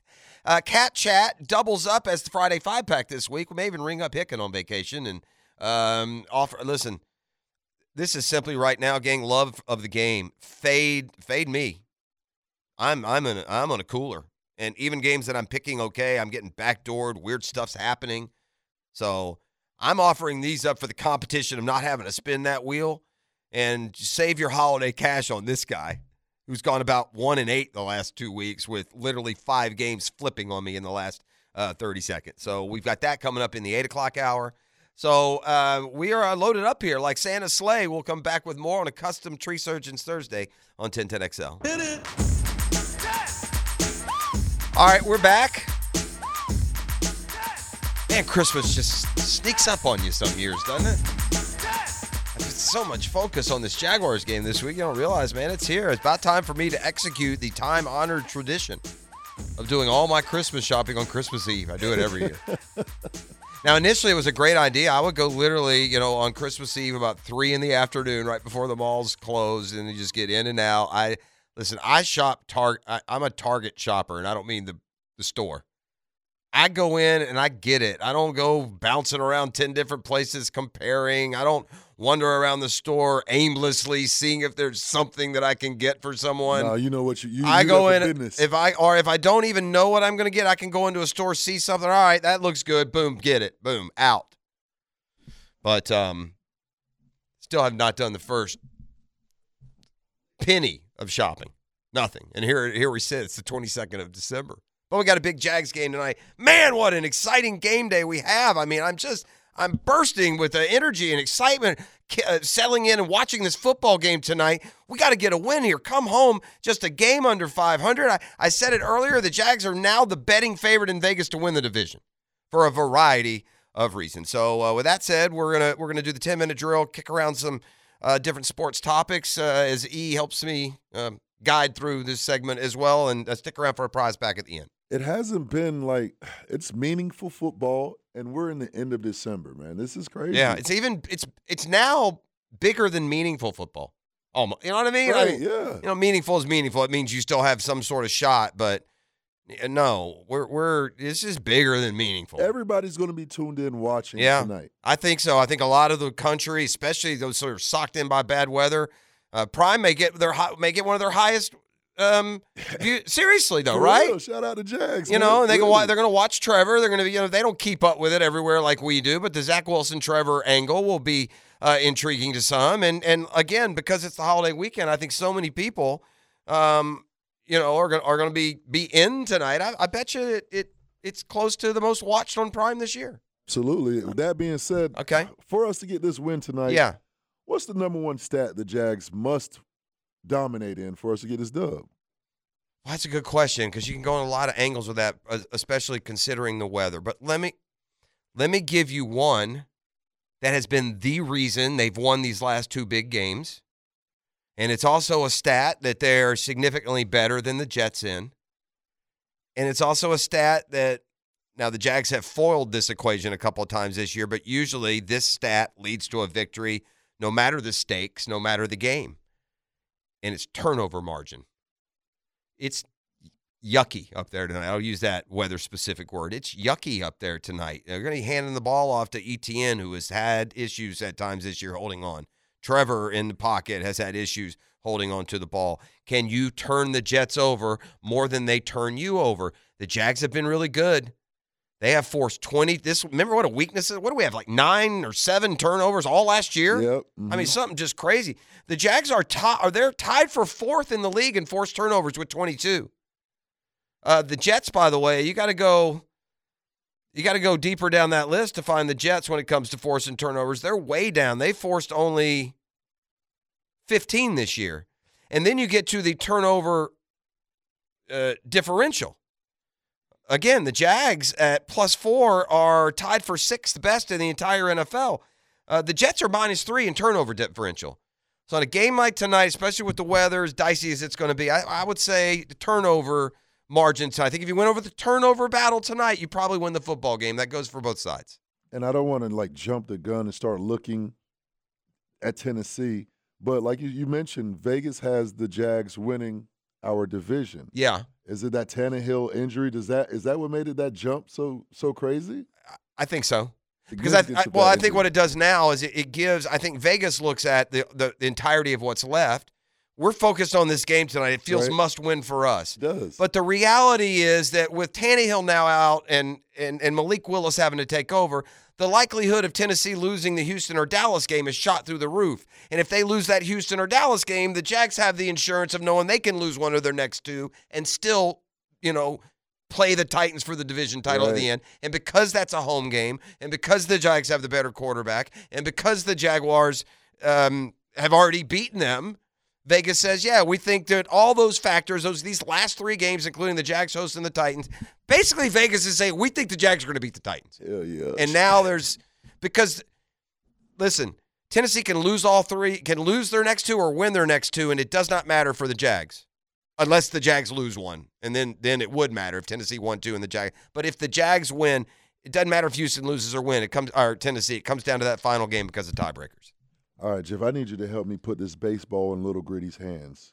Okay. He's a diehard football guy. All right. But this baseball money is crazy. I'm oh, trying it, to understand. It, I'm trying to understand the Mets payroll and just payroll in general when it comes to baseball. How can the Mets have a payroll like this big, and then there's teams that that that haven't had a payroll like this for ten years? You know, it's it's, just, it's the age-old question in, in baseball. And look, they tried to remedy this a little bit with a luxury tax. If you go over a certain amount now, teams have so to pay, pay luxury. The tax. Well, there's no such thing as a luxury t- tax for for the Mets owner Cohen. There is no, the guy's a billionaire. There's no luxury tax. He wants a winner. He'll spend whatever. And so the Mets have now shattered, shattered for any sport, the single season payroll. By the time they pay the luxury tax next year, the Mets payroll is going to be over four hundred sixty million dollars. Doc Murphy is in studio with us, a Pittsburgh Pirate fan. The Mets now have spent more in free agency in one night with Carlos Correa than the Pirates have spent combined since two thousand ten. Add up twelve years of Pirates baseball and the payroll that they've uh, doled out, it equals one night for the Mets. So to your point, there is no competitive balance. You can't, there is no competitive balance to that. You got to hit some kind of unbelievable run of of hitting on all your prospects and having young guys, and and ultimately, what do you do if you're a team like that at the bottom? You just deal them off somewhere else. How is that? Is does the Pirates, do their owner, do they just not have those type of funds? Like, how is that possible? I, cheap. Yeah. If, if you own a, if you own a professional franchise and you're ever talking about not keeping up paying, then sell the franchise. Oh, that's crazy. They're trying to to to make money rather than win ball games. Uh, the top three. In free, uh, talking to just this trend of spending money. The top three in the free agency spend since two thousand ten, the Yankees, one point nine one billion dollars. The Phillies, one point eight three billion dollars. The Mets, one point five billion dollars. By the way, those top three have spent over five billion dollars, and in the twelve years, they've combined to win a grand total of zero World Series. Doesn't necessarily mean you win if you spend that much. But if you spend as little as, say, the Pirates, it almost definitely means you're not going to win. The team that has played that game the best by a mile, the Tampa Bay Rays. They just have an unbelievable system. You know, they they churn guys through. They they don't pay guys. They let them go. They make trades. Yet somehow at the end of the year against these payroll behemoths in Boston and New York, there are the Rays contending at the end. We're basketball guys, N B A guys. Okay. I haven't really been locked in as much because of football.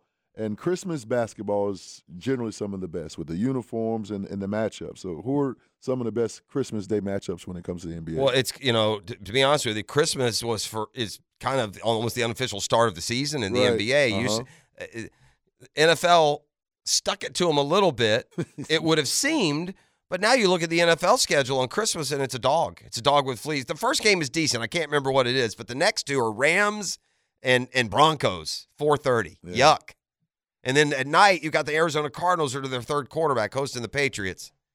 So I'm I'm gonna I'm gonna say it sets up perfect during that four thirty window where the N F L to me goes goes black, goes dark with that matchup between uh, the, the Rams uh, and the Broncos. And check out the Bucs Celtics.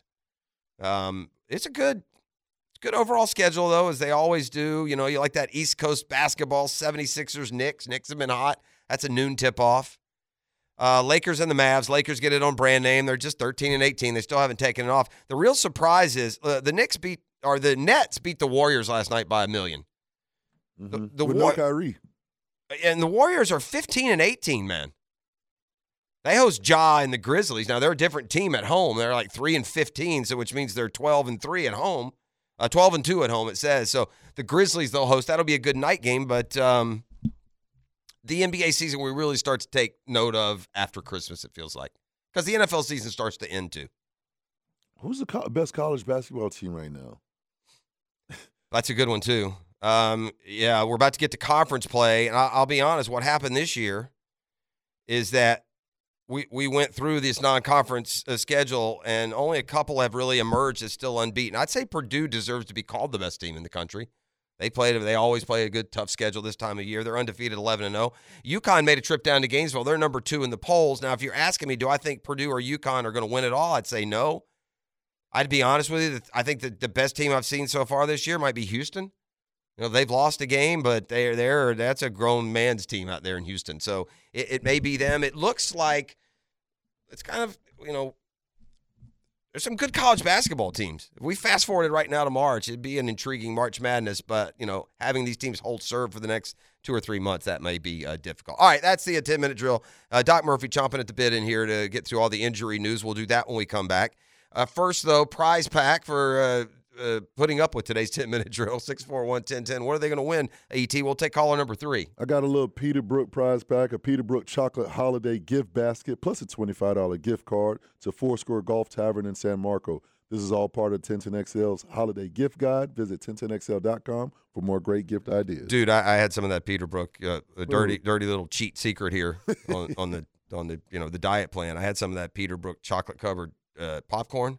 Yeah. Oof. That's good stuff. Yeah, that popcorn is fire. All right. Anyway, we're back with Doc Murphy. Uh, more. We're loaded up in the eight o'clock hour as well. You're listening to The Drill. It's Custom Tree Surgeons Thursday. Uh, Merry Christmas, Doc Kevin Murphy. How we doing, my man? Good. Merry Christmas to y'all. I know the uh, Franco Harris news hit hit hard with you yesterday. Growing up in that, that time, so many of those guys were icons. You know what the Steelers were, too? They were the, They were a...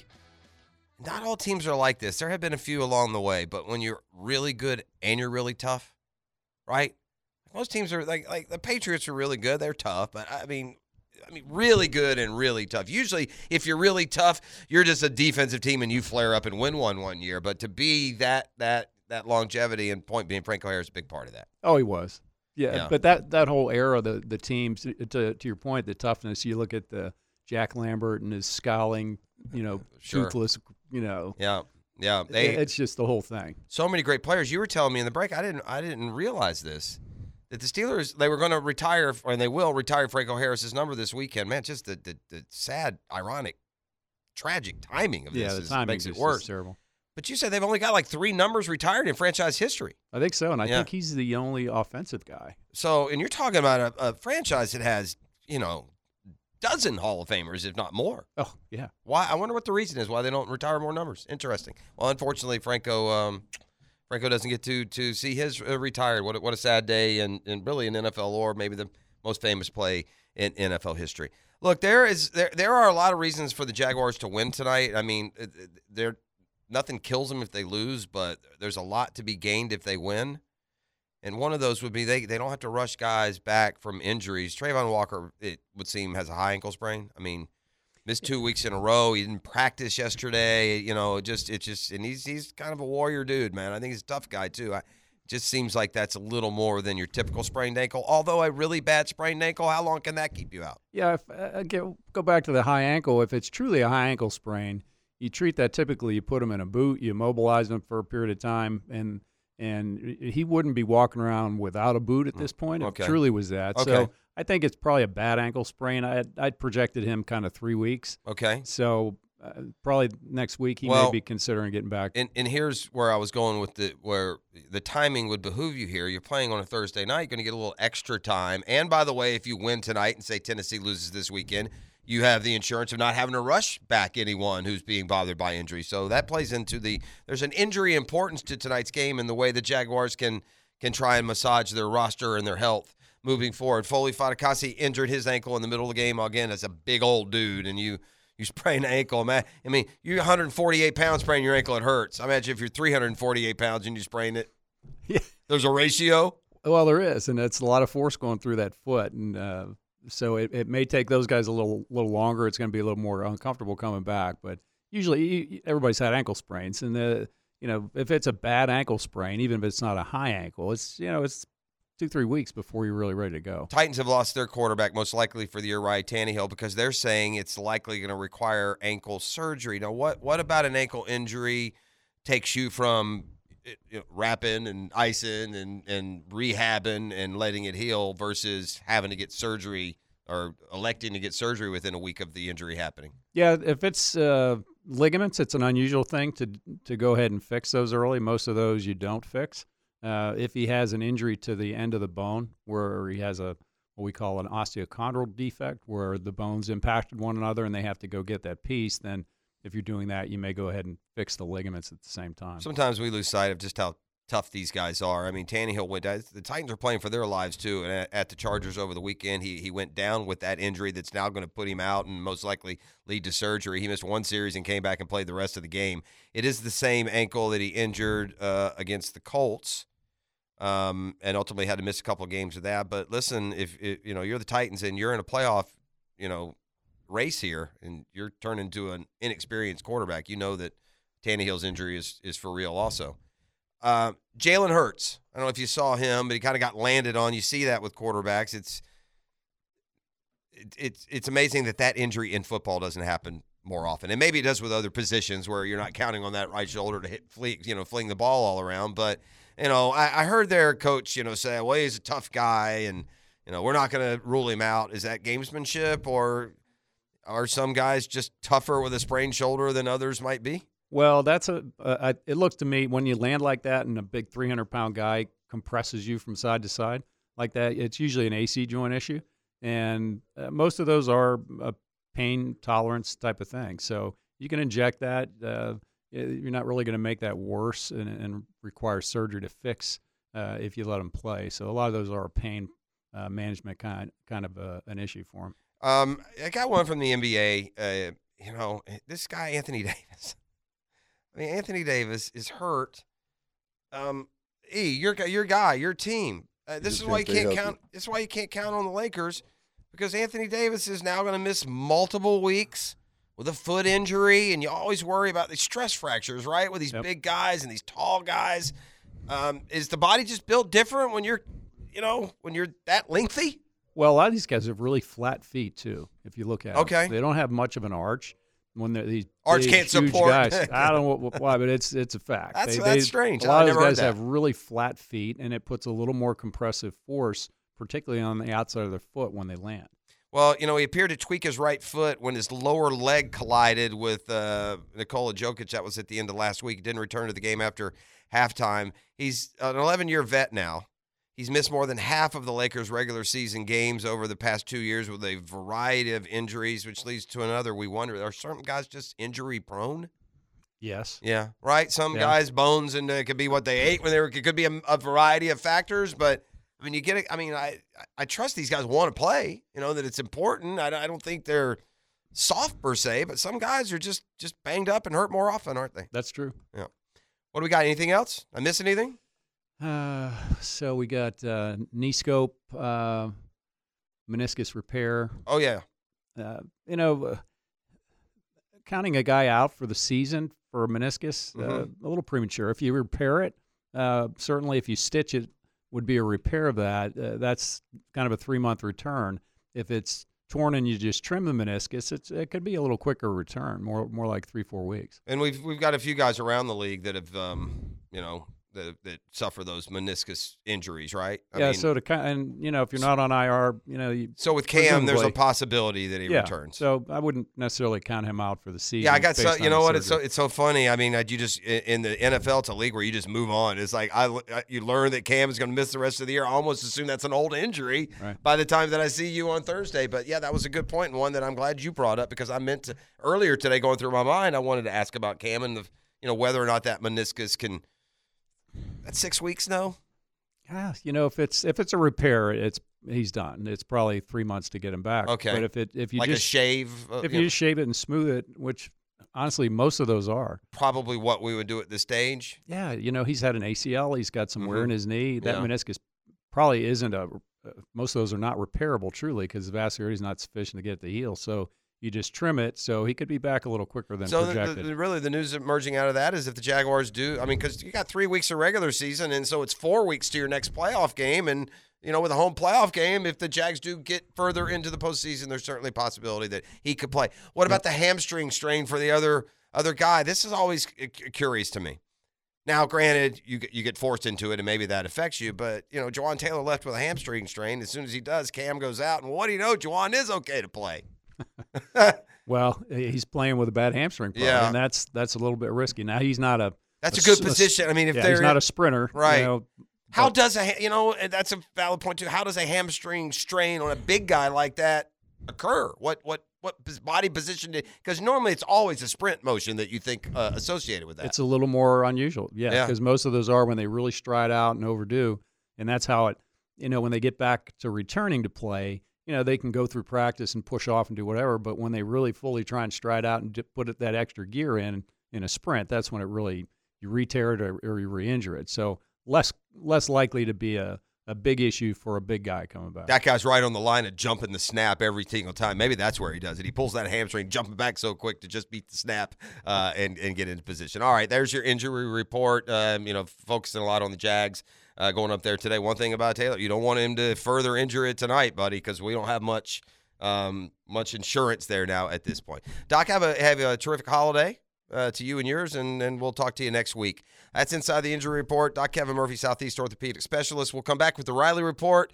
We'll focus in on college football. We got Cat Chat and uh, the Friday Five Pack a day early. Um, and we'll get those. Just been a, a hot pile of flaming, messy garbage. Stay away from my picks, but I got to somehow avoid spinning that wheel. We'll see. All right, stick around. It's Custom Tree Surgeons Thursday. We roll on next. I thought we could make it a little bit of a perspective check Thursday with my man, Riley Skinner. Riles, uh, good morning. Glad to have you on the Fair and Fair phone lines. Uh, Merry Christmas to you and your family. Appreciate it, Prost. How you doing, man? I'm good. It's a lovely group you have out there in the Skinner household. It's a quite handsome family, E T. Um, uh, yeah, well, you know. Um, I, I want your opinion on something as a as a force in college football. You were the A C C Player of the Year. You led Wake Forest to a stinking championship. You played in the Orange Bowl. Did what do you think of the current state of college football? And that's a broad question. With I mean, is he talking about the uh, not, never-ending transfer portal? Is he talking about the obscene coaches' salaries?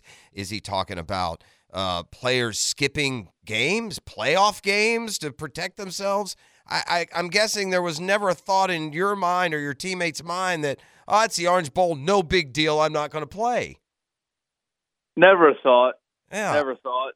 Uh, I think the state of college football is still in a pretty good spot. There are a lot of things that I don't like.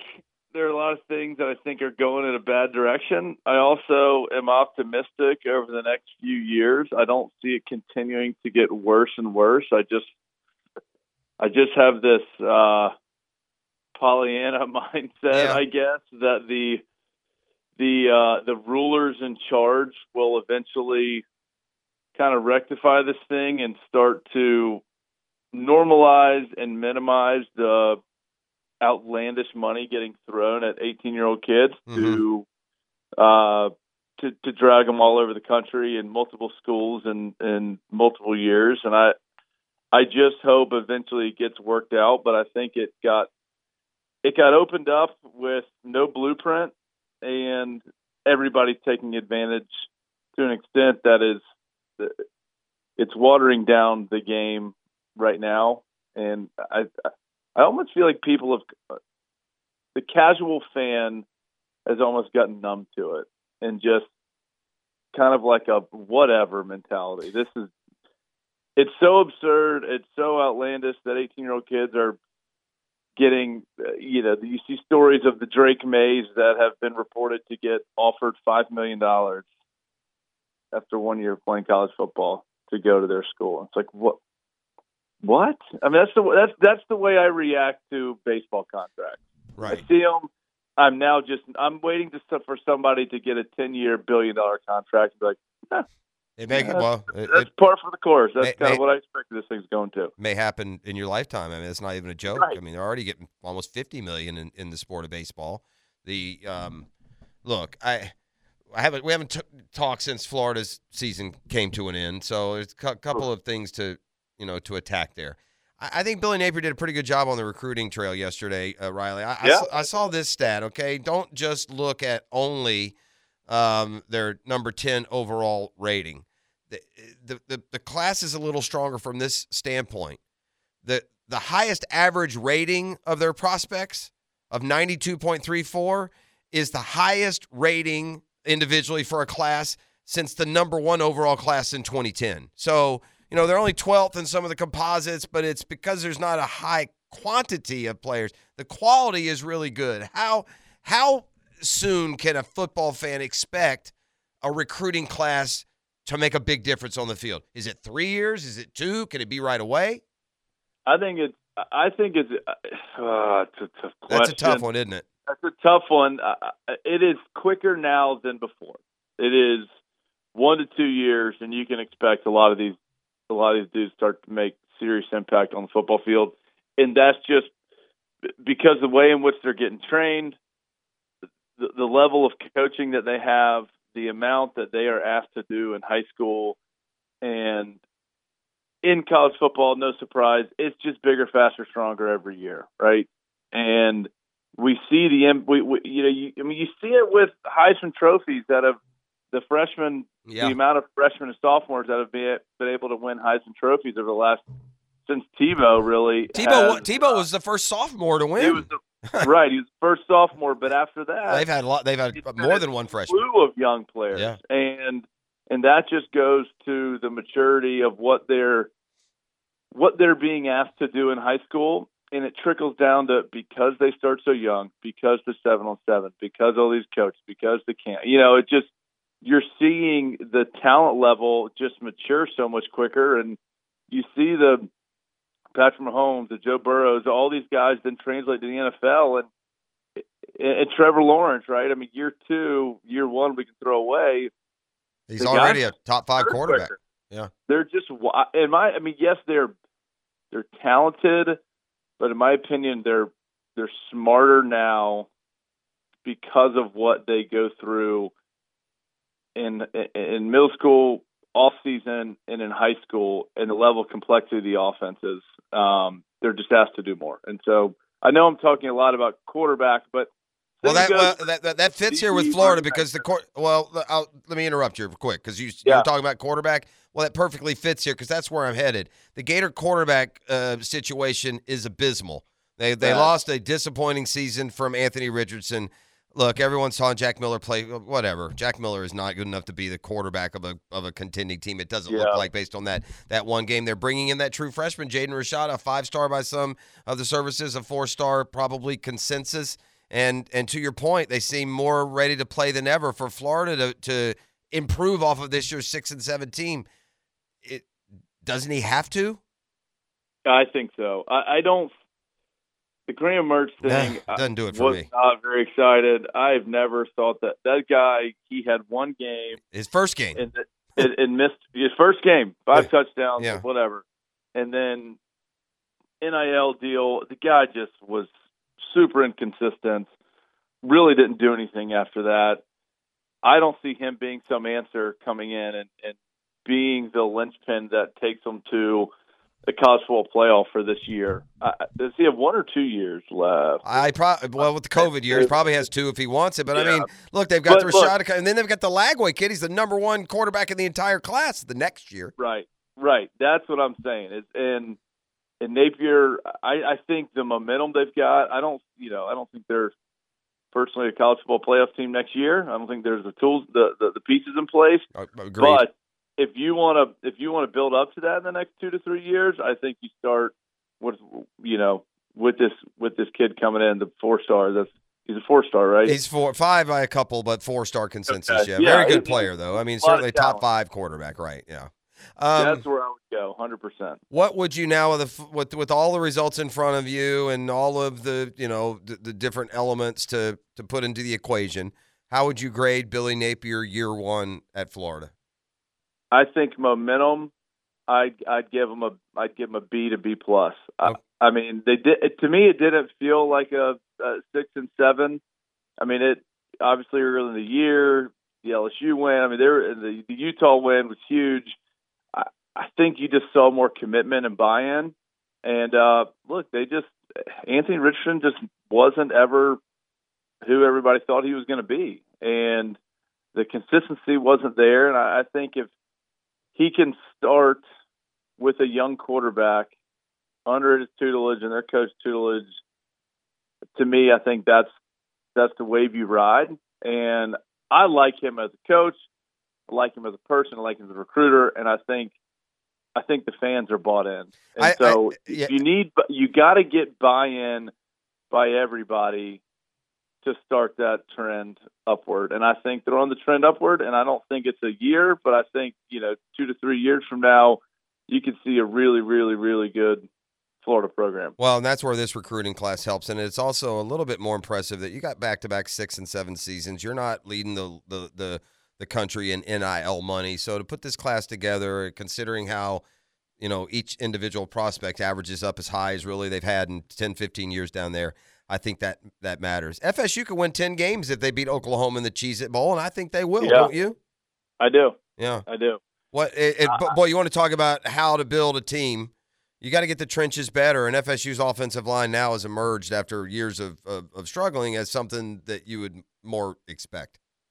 And that's been their struggle for, what, years? Ten years almost? Yeah, yeah. really, mean, really since Jimbo left, and maybe at the beginning yeah. of, of the end of Jimbo. Yeah. And, uh, man, what a what a turnaround that's been. I I love what Norvell, I don't know if you watched that uh, press conference he gave when they were doing their unveiling of the groundbreaking of that facility. And, man, he's he's a recruiter. And you talk about buy-in. I mean, they are getting bought in. And for Jordan Travis to come back, getting the trenches right, they're getting some freaky receivers. Like that, that Florida-Florida State rivalry is going to be really good really soon. And that's what we've all wanted to see. That's what college football needs. And I think both teams are headed in a very, very good direction from a program standpoint. And it was a f- fantastic game. I mean, uh, you know, obviously ha- half of or more of the audience is disappointed which way it goes when it's Florida and Florida State. But, uh, you know. Right. And to your point about Napier, I mean, uh, it, it's kind of pukey the way the season ended thirty to three in the bowl game. It didn't show up at all. And they lost to Vanderbilt, which is unacceptable in Florida terms. But there were some highlights along the way. They played, you know, they played toe-to-toe with F S U in Tallahassee. They they beat Utah. They blew out South Carolina, South Carolina team that's that's looked pretty good, which leads me to my next uh, point here. Wow, the Gator Bowl, after so many blah matchups, got, I'd say, yeah. say one of the best with Notre Dame Heck and South yeah. Carolina. That's probably going to be a sellout, Riley, and deservedly I so. I bet it is, too. I bet it is, too. I'm, I'm pumped for that. I think that's one of the most intriguing bowl games of the year. I mean, South Carolina, everyone didn't, no one really knew what to make of South Carolina this year, but, but like Florida State, they're probably one of the hotter teams in the last, you know, in the last quarter of the season that nobody wants to play. Notre Dame is, is, is they're littered with talent. Um, and you know, they are the ones that beat who they beat. They beat Clemson and Tennessee. Be back-to-back top ten teams. Tennessee, that's right. Tennessee yeah. and then Clemson, yeah. South Carolina was six and four and just got walloped in Gainesville, thirty-eight to six. To come off of that and and beat back-to-back top ten teams, now getting Hendon Hooker hurt probably helped in the Tennessee game, but not like they were trailing when he went out. But the, that's just what a what a turnaround. I mean, yeah, it's, it's going to be a it's going to be a fun Gator Bowl. I think that and the U N C Oregon game are two of the more intriguing. That U N C Oregon, they made first to one hundred wins that one. I know, I know. It'll be good. You know, with Bo Nix coming back, it'll be good to to watch him and Drake May compete against each other. And um, again, like all four of those teams we're talking about are teams that I think are going to be are going to be in contention next year to to be really competitive, to win ten, eleven games. And you just like to see, you want to see just competitive bowl matchups, and when you get a bowl matchup like that, you feel like the players are bought in. Mm-hmm. You know, contrary to a lot of the other bowl yeah, games. Yeah, this is you, you hit a great point. You're catching a bowl game where where the teams have, you know, they still feel like there's something to accomplish, improve, and and finish with. A lot of these right. bowl games, at least one of the sides doesn't seem to feel that way. All right, quick hitters. Um, T C U, Michigan, you give T C U a shot. Do you expect it to be Michigan and Georgia? Give me just quickly who you think wins each game and then who wins the Natty. No, I want Michigan. I want Michigan and the Natty. I don't know why. T C U, they're they're good. I just I can't ever fully buy into T C U. Um, You're not alone. I, I yeah. I, I would love I would love a Georgia Michigan matchup. I think that's what we're going to get. Um, I think it would be fantastic for college football.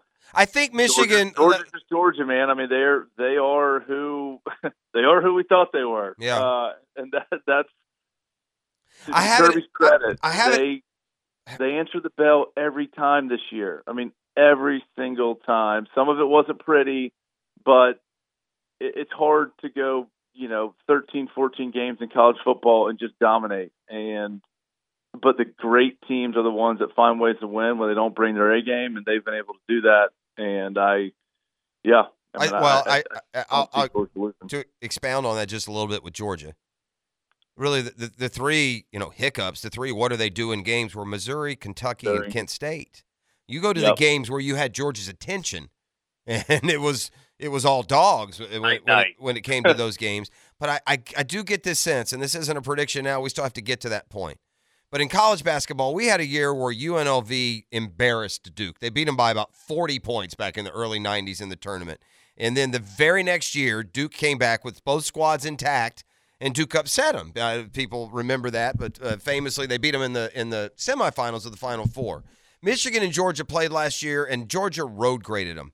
I feel yep. like if Michigan and Georgia meet this year, despite having the same coaches and systems and uh, to some degree same talents, I, I've not saying Michigan will beat Georgia, but I don't feel like this is going to be another one of those S E C fifty-five, Power five Conference twenty type of games. No, because because Michigan's shown that they've got the defense that they can play with anybody, and they're two fairly similar. You know, for, you look at the fabric of the team and like the way in which they play. A Michigan and Georgia matchup seems like you're going toe to toe with each other. That'll be a good um, one. It'll be a great one. I think that the the, the trenches in that game is going to be awesome to watch. Uh, the run, you know, just one of those. They rely on the run game, and they take their shots and they need it. And, you know, the, the X factors to me, again, like as always with Georgia, who's going to match up with Brock Bowers? How do you handle that guy? And, um, you know, can Stetson Bennett make plays with his feet? And he's shown that he can. And, you know, Michigan, though, I, golly, I, I never – I don't know. I just didn't see them beating Ohio State the way they did. Yeah. And I, I, I love that they did personally. I think I think Georgia first. I think Georgia's going to stomp Ohio State, and um, it, it, it could be a really, really good college football playoff championship at the end with uh, what I think will be Georgia, Michigan. All right. Well, I, I don't I don't disagree with that. I think I'd be right on, in line with that. Uh, Riley, my friend, uh, have a great uh, Christmas, a great holiday with you and your family. We appreciate it so much. And go, uh, Jack, talk baby. To you soon. Come right? on. Big one tonight, my Let's man. Go. Big one tonight. I, right? There's an excitement Come around on. the city. Yeah. Wow. Yeah, this yeah. this is what's made Christmas so much better this right? year. We got something to root for. Big time. I mean, it's like, and it's real. It's not like, oh, when these forty-one things happen, maybe something. Nuh-uh. We got the we got the reins to the horse, man. Charge, charge. Uh, I love it. I love it. All right, enjoy the game. All tonight. Right, hopefully we'll talk next week and yeah. be uh, yeah. looking forward to a Texans win. We should. Yeah, we should. Uh, um, yeah, for sure. The Riley Report is back next Thursday, and uh, Hick will go more in depth with you probably on those those uh, semifinal matches. You off next week? Where I am. Going? He, he took this week. I'm taking next week, and then, you know, uh, Happy New Year. Let's go. All right. All right, my man. See ya. There he goes. That's uh, well, I say I'm off. I'm actually um, suspended. Yeah, I'm going to be suspended for the Four days next week. I'll go ahead and tell you. Look at this guy coming in. My God, you're looking old Let's with that scraggly go! beard. The cat is in, and he is fired up for tonight's game. We're talking Jags next on The Drill. Oh, what's up, folks? Dumo! Oh, he is fired up. He looks like some sort of, like, sort of evil elf over there. I don't right? know about that scruffy gray you got over there. You like look one hundred. You like that? You like that? It's growing, it's growing ever since we started the Gift of Floor with uh, with shark coatings. The beard started growing in white. Uh, I think I'm like Tim Allen and, yeah. and Santa Claus. I don't know. You might want to trim that thing down a little bit. I'm just saying. Are you gonna get? Are you about to become like big hairy beard guy? I don't know. I can see you doing that. You know, the one that goes down to here, right? They all do. Where those. You got to comb it out. Yeah, maybe not that far, but like you know, Adam's apple deep at least. I don't know. I don't know. I got. I'm gonna get. I get the barber to trim it up. He cuts the line. You know, sh- shapes the lines there a little bit. Sure. I don't know. I might. Razor will do that, buddy. If you do keep, that on your own. If you keep it, yeah, but it's it's better going to the barbershop. You like that? Kind of lay back, get yeah, that straight man. razor out. Do a little talk, you know, talking, talking about the Jags. Now, now it's good to go to the Man, barbershop. It's, I will say this: it, it, it's not like a metaphor. It's not something that's that's like you know fantasy. Just the whole vibe, just around town. It's just so much better mm-hmm. when they're winning and they have you. That game on Sunday, bro. Again, we just don't lose sight of this. Our last three home games. trailed the Raiders seventeen nothing, came back and won the game. Gave up the game-winning touchdown against the Ravens and then proceeded to drive the length of the field in twenty seconds. Oh, man. And then, uh, you know, beat the Cowboys in overtime with a pick six return. Uh, those were the last three home games. This is a team that couldn't get out of their own way at home for a decade. I mean, there are certain things about an N F L, a, a successful N F L team. There's certain boxes you have to check. Winning at home is one of them. The good teams in the N F L go seven and one, eight and one, seven and two at home. We're trending that way.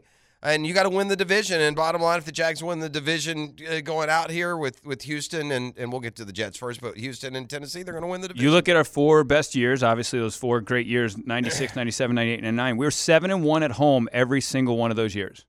And and then, like, to your point, that it proves your point. Yeah. You got to go seven and one, six and two at worst, yeah. or now whatever, six and three, seven it depends, and whatever. You know, for, with us, but you we got have London, to, so. you have to do that. that. That's that's the given. And it's almost as if somebody from the ticketing department is writing the script on these games, because the ticketing department has to be loving this. The phone's got to be ringing off the hook when you got exciting games like that, exciting ends. Sure. I mean, when I'm watching that, that that, and you same thing. Anybody who's been a, a fan of the Jags for a long time, Chris Hudson running the blocked field goal back, uh, Mike Thomas, the Hail Mary. You know, uh, even I even said, and obviously the Colts, you know, fifty-nine yarder from from Scobie, but I even said the New Orleans game. Yeah, that was a crazy ending. The New Orleans game where they they go they throw it all over the place, and we're like, you got to be kidding me. We and thought we scored, won the game. Then he missed the extra point. I'm already after that sa- story backstory Saints game. If everybody remembers this one, the the this is like ninety-nine, probably ninety-nine, maybe, they, maybe probably after maybe that. after that. But they're throwing the ball. Yeah, they're throwing the ball all over the place on the on the kickoff to. It's the end of the game, and the, the Jags game's over. Seven. Yeah. We won. Yeah, we just scored. Sure, and it's over. There's no way that, that they can whatever they run the ball back on all the, the Hail Marys or whatever. Not the uh, the flea flicker thing. Yeah, yeah. I'm already going to get beer. Like, in the suit, I'm already like, hey, cool, I'm going to go get beer. And I hear this commotion, and I'm like, you got to be kidding me. I run out there, and I'm like, what the heck? How do we? How are we losing? We're going to lose this game in overtime. We're going to overtime. We're going to lose this game, and then he misses the extra point. Wait, and he it was John Carney, I believe. Yeah. He's an excellent kicker. The I extra mean, point. Yeah, one of the best. In We've had a couple of fortunate kick misses. Now, that one didn't have near but the But you, t- you talk about the roller coaster of a fan, like the highs the and lows. The biggest of ever, though. It'll never match Morton Anderson missing that kick. Oh, God, yeah. I mean, that's just as exciting as this was the other day, as exciting as Mike Thomas, as exciting as any of the others. When he missed that kick, that was just like that. That one's definitely the high. That's breathtaking. Definitely the high because, and again, the reason I brought the Saints one up is because the high of the, the emotional high based off of the moment right before. Like Dallas, the game wasn't over. You know, they were driving. We were hoping we, we could still win this game in overtime. Sure. The Morton Anderson thing, it's over. It's Everybody over. in the stands is, yeah. I'm I'm banging my head. Yeah. Everybody's just like deflated. Like, what is it, thirty-one yarder, I think. Oh, yeah, you're at the bottom. Yeah. You're you're at the bottom of your emotions. This guy is a Hall of Fame. He never missed. Yeah, that was crazy. thirty-one, to miss from thirty-one was just. You you hit it on the head, though. It's good to see. We've talked about this for years. One of the, my favorite parts about being the mascot was when the team is good, seeing what it does to this city. Going out in those schools, going out in those all the charity events, all these things, the kids everywhere. We're sh- there's a shared pride. We're all yeah. in that. There's so much that we disagree on in society, and I don't mean like now. Like, ooh, it's be. I don't. I don't play this death knell game that everyone plays about disagreement or otherwise. But dystopia. But you know, you have different favorite college football teams. You vote for different parties. Yeah, sure. You, you go to different churches or not at all. Yet, when it comes to the Jags, for the most part, and what's great about this city is even the transplants that are initial love is for other teams, they jump on board pretty quick with yeah. with the love. There's a few that just to be that way yeah. are anti-Jag. But if you're down here and you're a Steeler fan or a Niner fan or whoever it might be, and the Jags get rolling, you enjoy it. And it's, yeah, it, and, and, and that, you know, for that to continue, they need to go on the road. They need to win tonight. Incredible to see the run happening. Like you said, I mean, yeah, the win tonight would be... Golly, I mean, it, it, we're still even even if we lose tonight, it's not dead yet. Obviously, we need no. we need the Titans to lose again, well, but right it, now we control it. So it, to win these last, next three, oh man, that I would, would be, almost not. If you're a Jaguar fan, I mean, whatever. There's, I would almost not worry about what the Titans are doing. And here's what I mean: the Jags can win the next two weeks, and the Titans can win the next two weeks. You still have to beat the Titans in the season. It right. comes down to that one. There's oh, yes. no scenario where. The Jags are, have it clinched when the Titans come to town. So I would worry if I'm the Jags about beating the Jets, beating the Texans, and then playing the Titans because you have to that, you have yeah. to beat the Titans either way, no matter what happens. That's got to be one of the two and one wins at worst. You do, yeah. The Titans aren't hopefully gonna... three and zero, but man, I, I mean, it's it's easy to get nervous about going to Houston. We've not played them well. Worth the flip all these years. To speak to our point about Ugh. home field. Would you say the three best teams in the A F C are are the Bills, Chiefs, and Bengals? Yeah, that's all right. Bill, Bills are six and one at home. Bengals are five and one at home. Chiefs are five and one at home. I bet the N F C is pretty similar. Would you say that the best teams, at least by the best, te- the two best teams in the N F C, are are they not? Are the three? Aren't they Philly, Dallas, and San Francisco? Yep. All right, Philly six and one at home. Yep. Dallas is seven one at home. Uh, San Francisco is six and one at home. And by the way, the Vikings, who have the second best record, none of us consider them the second best team, are seven and one at home as well. You want a ticket to the top of your division? Win your home game. Go six and one, seven and one, eight and one at home. It'll it'll come a lot quicker than well, that, you that, would think. That of course brings up the whole London thing as well, and one of the reasons why a lot of people like myself and others don't like the London game because it, it gives when us you become a contender. We have not faced right, that yet. Now that we're starting to get to that, you know, it, it becomes a competitive disadvantage. Uh, maybe, maybe I don't it, I, I don't know if it's a competitive disadvantage, but you do maybe lose a competitive advantage. Am I am I is that semantics? I don't know. I don't, I don't know if you have less a chance of beating the opponent on the road, but you certainly want to be, yeah. You know, here's a, let's be real. Home games, you just, home our, games home, are... our three biggest home wins, the last three games we played, it was more partisan in London than it was in Jacksonville. Sure, sure. I mean, a lot of people, a lot of people. We're, we're right now still at half the stadium is the other team. It's not about the crowd. It's about the travel. It's about the travel. It's about the routine. It's about all that stuff. I, okay, yeah, I mean, that's there's arguments both ways, but I get your point. Oh. Um, for sure. Now, you suddenly, I mean, let's don't kid ourselves. What What's driving you here, as much as your love of the Jags, is that wheel, which just seemed just ready to chop your head off as you went at you went crazy after they won at the Chargers. You guaranteed the Jags would make the playoffs, or you would spin the wheel, and there was no punishment for anyone else. And now, lo and behold, just somehow, and I've got, I won't get into the text change to prove just how sure you were you'd screwed that one up. I will let you instead revel with this narrative that you knew it all along. Never a doubt. There you go. It ain't I it. always yeah. knew we'd sure. be right yeah. here at okay. this point with yeah. three games to go, controlling our yeah. destiny to make the playoffs.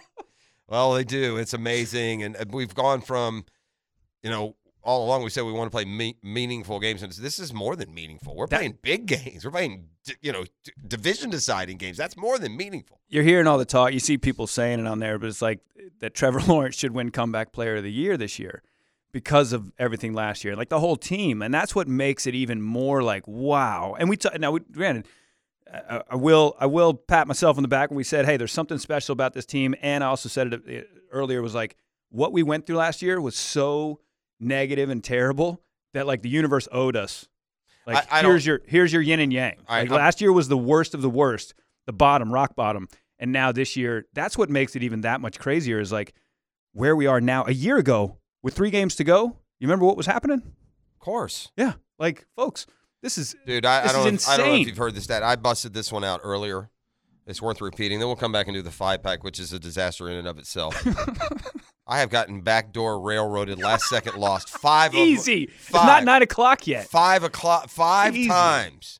Five times in the last two weeks, I've had the game in hand with a minute to go and lost games. I'm reeling. Anyway, so fade my picks. I am just strictly doing this for the wheel of torture. That's it. I'm not. Gi- I'm not giving you guys. Do not take my picks and use them. Whew. If you do, do it at your own discretion or you're going to get backdoor hammered, okay? Have, That's how it works. We have cost Listen to this stat, though, man. And I know analytics can be twisted a thousand different ways to, to suit your purpose. But these are pretty standard, straight-up numbers that you can comprehend, all right? Games in which a quarterback in N F L history has had one hundred five passer rating or better with thirty or more attempts and seventy percent completion percentage with at least a touchdown and no interceptions. So to have a game where you throw for where you throw over thirty times for seventy percent completion, where your passer rating's over one hundred five, where you have touchdowns, at least one, and no picks, okay?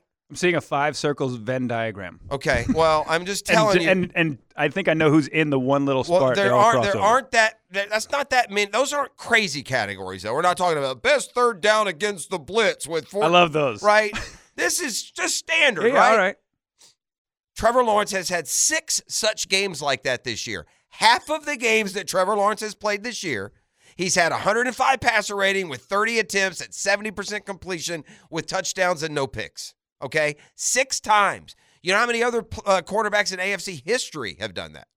Mm, Mahomes and Allen and Brady and because Bradshaw. Of the lead-in, I'm gonna I'm gonna go real low and I'm gonna say there's only two. Zero. Wow. He's the first quarterback in the history of the A F C, and by the way, he's done it in fourteen games. Do you know how many quarterbacks in N F L history have done that? One, Drew Brees in twenty thirteen. You want to know what the ceiling is here for Jacksonville?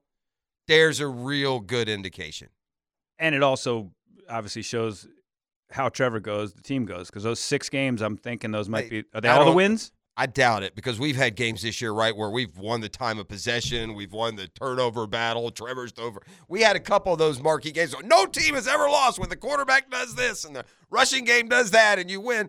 But it, I was just one of those six of late, games. Of those six games, are they all the wins? No, I'm telling you no, because oh, okay. we've no, had games you know this year where we've defied logic and lost a game that you thought you would win because um, because of something. You know, but, yeah, no, that's uh, – because of blowing games at the end. That's how with the defense is blown games in the fourth quarter. I like to only compare those type stats in the last five years because N F L history, you can't compare well, passers now to yeah, passers in the eighties. Yeah, but we're not – Trevor, you can compare it to the whenever. You can compare then. The greats, yeah. I mean, you can – okay, just go to – we've been playing this game now for twenty years. Yeah. Or it's just passers. Let me – I'm going to tell you the games that he had those, by the way, and then we will uh, come back with a five-pack. I guess we'll ring Hick up, or did he send you picks, E T?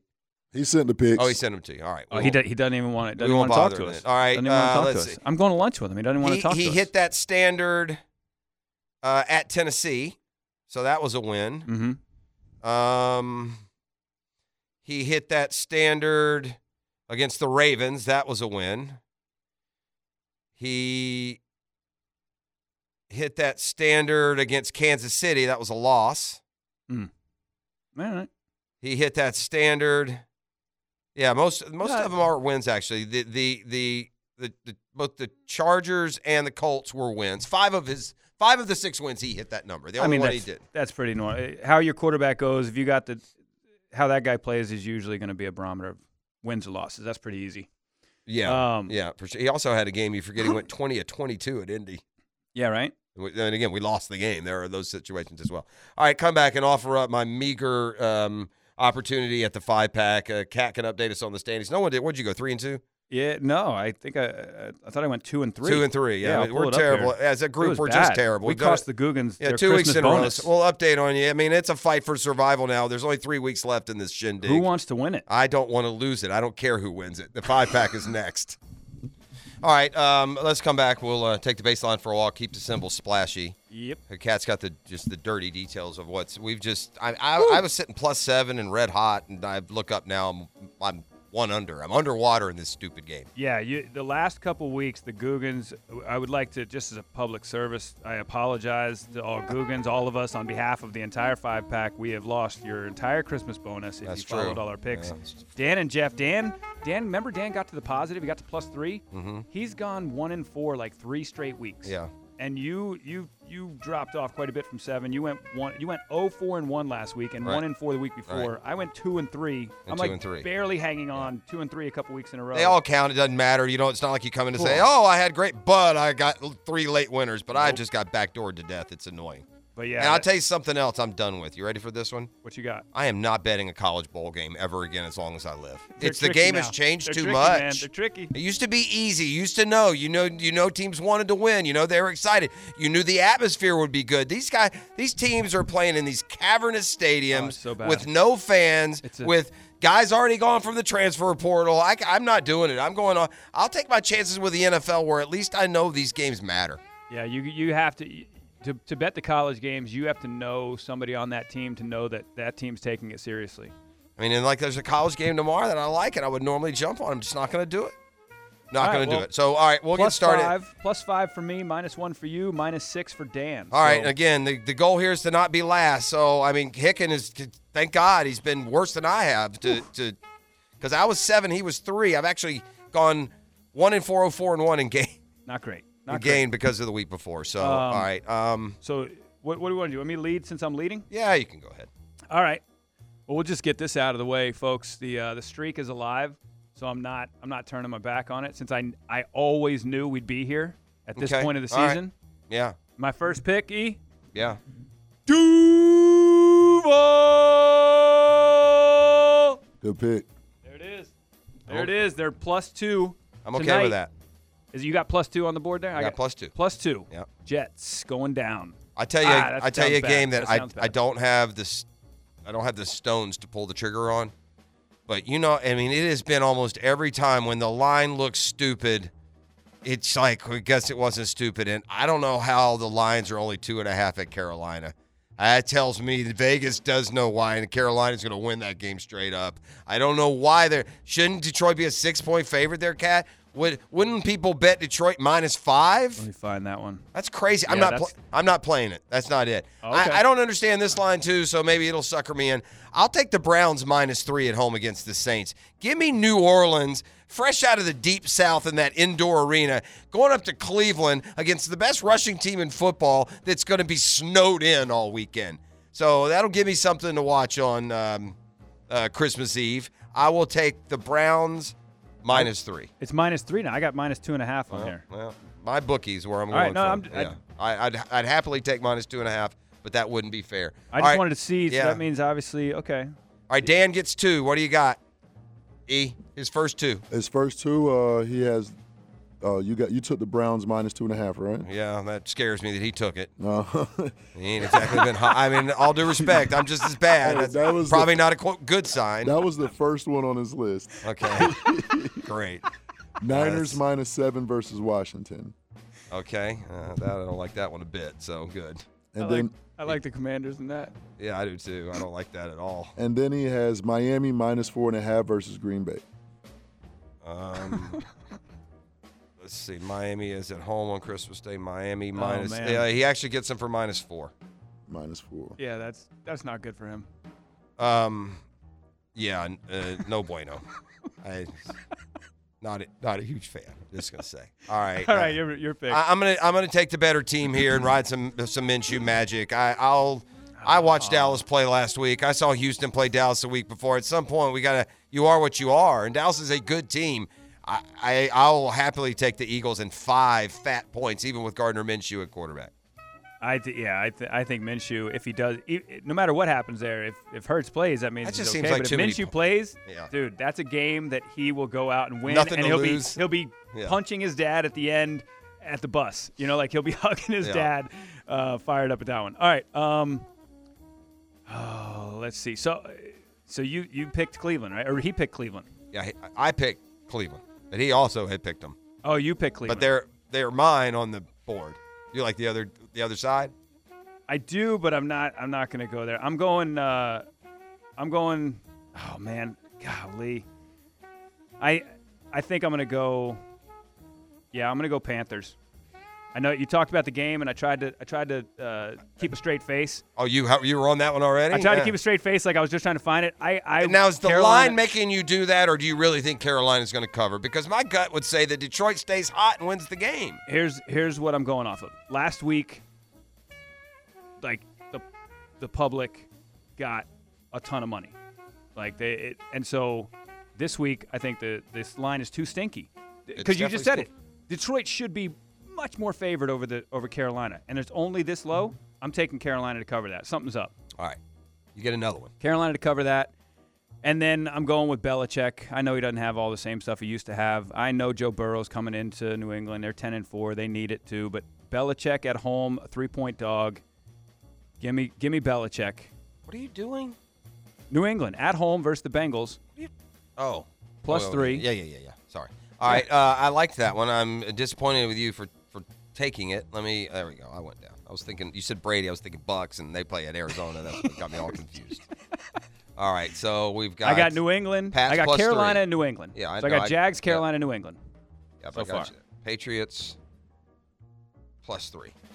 Uh, I'm gonna ride the uh, hot team while fading the biggest pretender in the N F L, and I'm gonna play the Giants getting four and a half at Minnesota. Mm. I mean, the Vikings. How many? You know. Every game's a one-score game, so a one-score game here might very well uh, do us right. Um, look, sometimes all it takes is that one spark. And Brian Daboll and the Giants had a really nice win at Washington, so I'll I'll I'll I'll saddle them up again here and take the Giants plus four and a half at Minnesota. All righty, get two from Hick. All right, Hick has the Vegas Raiders plus two against Pittsburgh. Okay. That's next on his list. I like Pittsburgh in that game. I do too. Dang, dude. And I'm not just saying it that. Folks. It doesn't matter. I'm terrible. I have so his first two picks. I had Washington and Pittsburgh as my last two of, of like seven or nine picks I have here. Yeah, but I, I, I'm not. I'm not saying this with any like scoffing. I'm terrible, but yeah, I would. I would also tend to think it's just weird. Pittsburgh. I don't see Pittsburgh on the. Oh, here it is. All right, so he, he went Pittsburgh and who else? And then he has the L A Rams plus two versus Denver. Hmm. All right, Rams plus two. It's back to me. That stings. All right, I will. Um, he took the Ra- You're telling me he took the Raiders plus two and a half. I don't understand that, man. They're at Pittsburgh. They're celebrating Franco Harris. It's the immaculate he also, reception. He also took Rams. I had Rams plus two and a half. You got him at plus two? Uh, the Rams are. I didn't look. Hold on. I, I got too excited. To, uh, the Rams are two and a half. Yeah, two and a half for his all Rams. Right. All right, Rams plus two and a half. I am. I'm gonna. T- I'm gonna. Uh, this. This. Look, I'm opening myself up here. Or I'm also capitalizing. I'll take the Steelers. Um, I'll go. take the Steelers at home with you know with everything that's gone on there uh, these last few days and big heads up. Yeah, I mean it's two and a half, so I'll take the Steelers minus two and a half. All righty. Uh, I should check this first. Are we? You have allo- two. These are your last. Yeah, two. My last two. Are we? Are we allowed to pick the Monday night game? I think where we are, you can. Okay. Um. Because he took my Rams pick. I was going to avoid this Monday night game, but I'm going to go with it now. Uh, the Colts. The Colts, I got them at four and a half point underdog with the Chargers coming to town. Yeah, they're four and a half plus four and a half. I'm, Nick Foles goes under center for them this week. I'm taking the Colts. It makes no sense. Uh, I'm taking the Colts to cover four and a half points. Okay. And then my last pick, I will uh, – this was down on the list, but I'm going to go with it. The game is tonight. I'm going to give you something to gamble on tonight, folks. Baylor, Air Force, okay. And the Lockheed Martin Armed Forces Bowl, which you should think our Air Force deserves to win, but yeah. Yeah. It's in Fort Worth.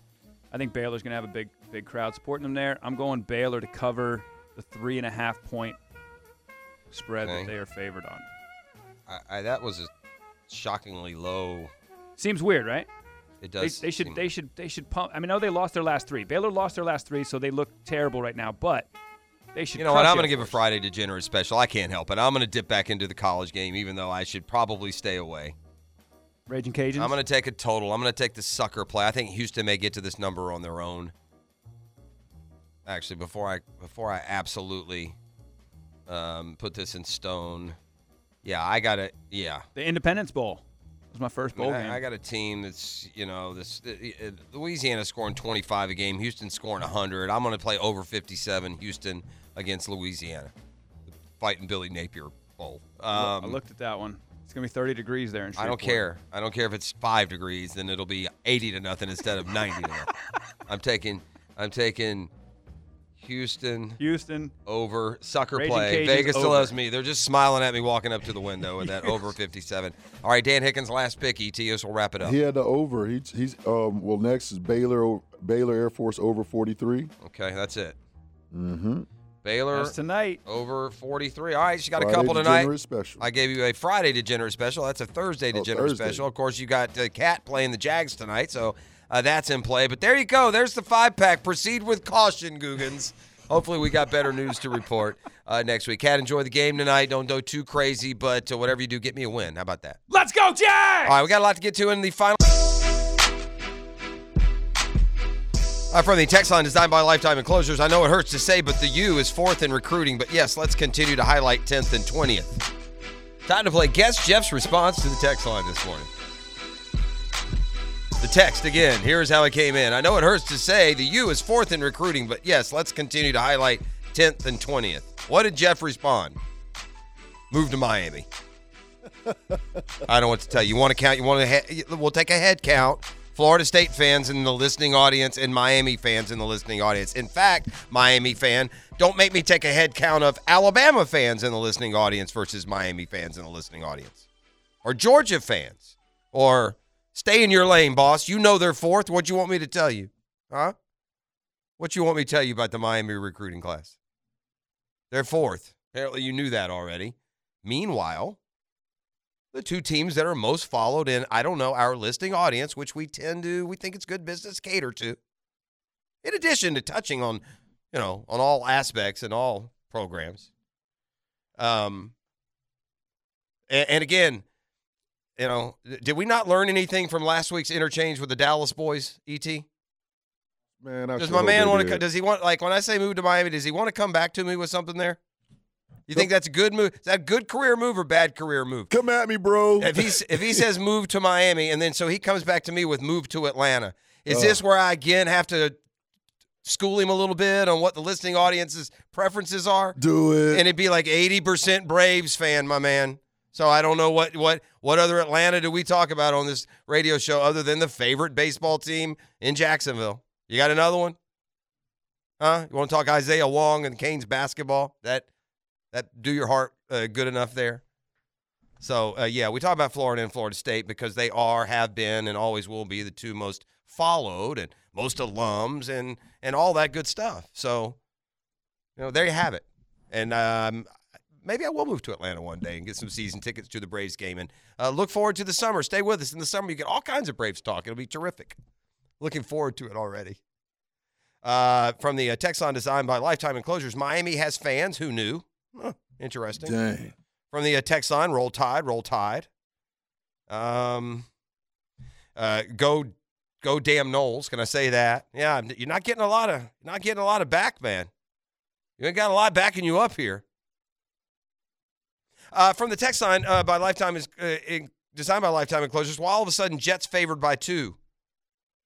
Yeah, that's a fair question. I don't know. Is it the weather forecast?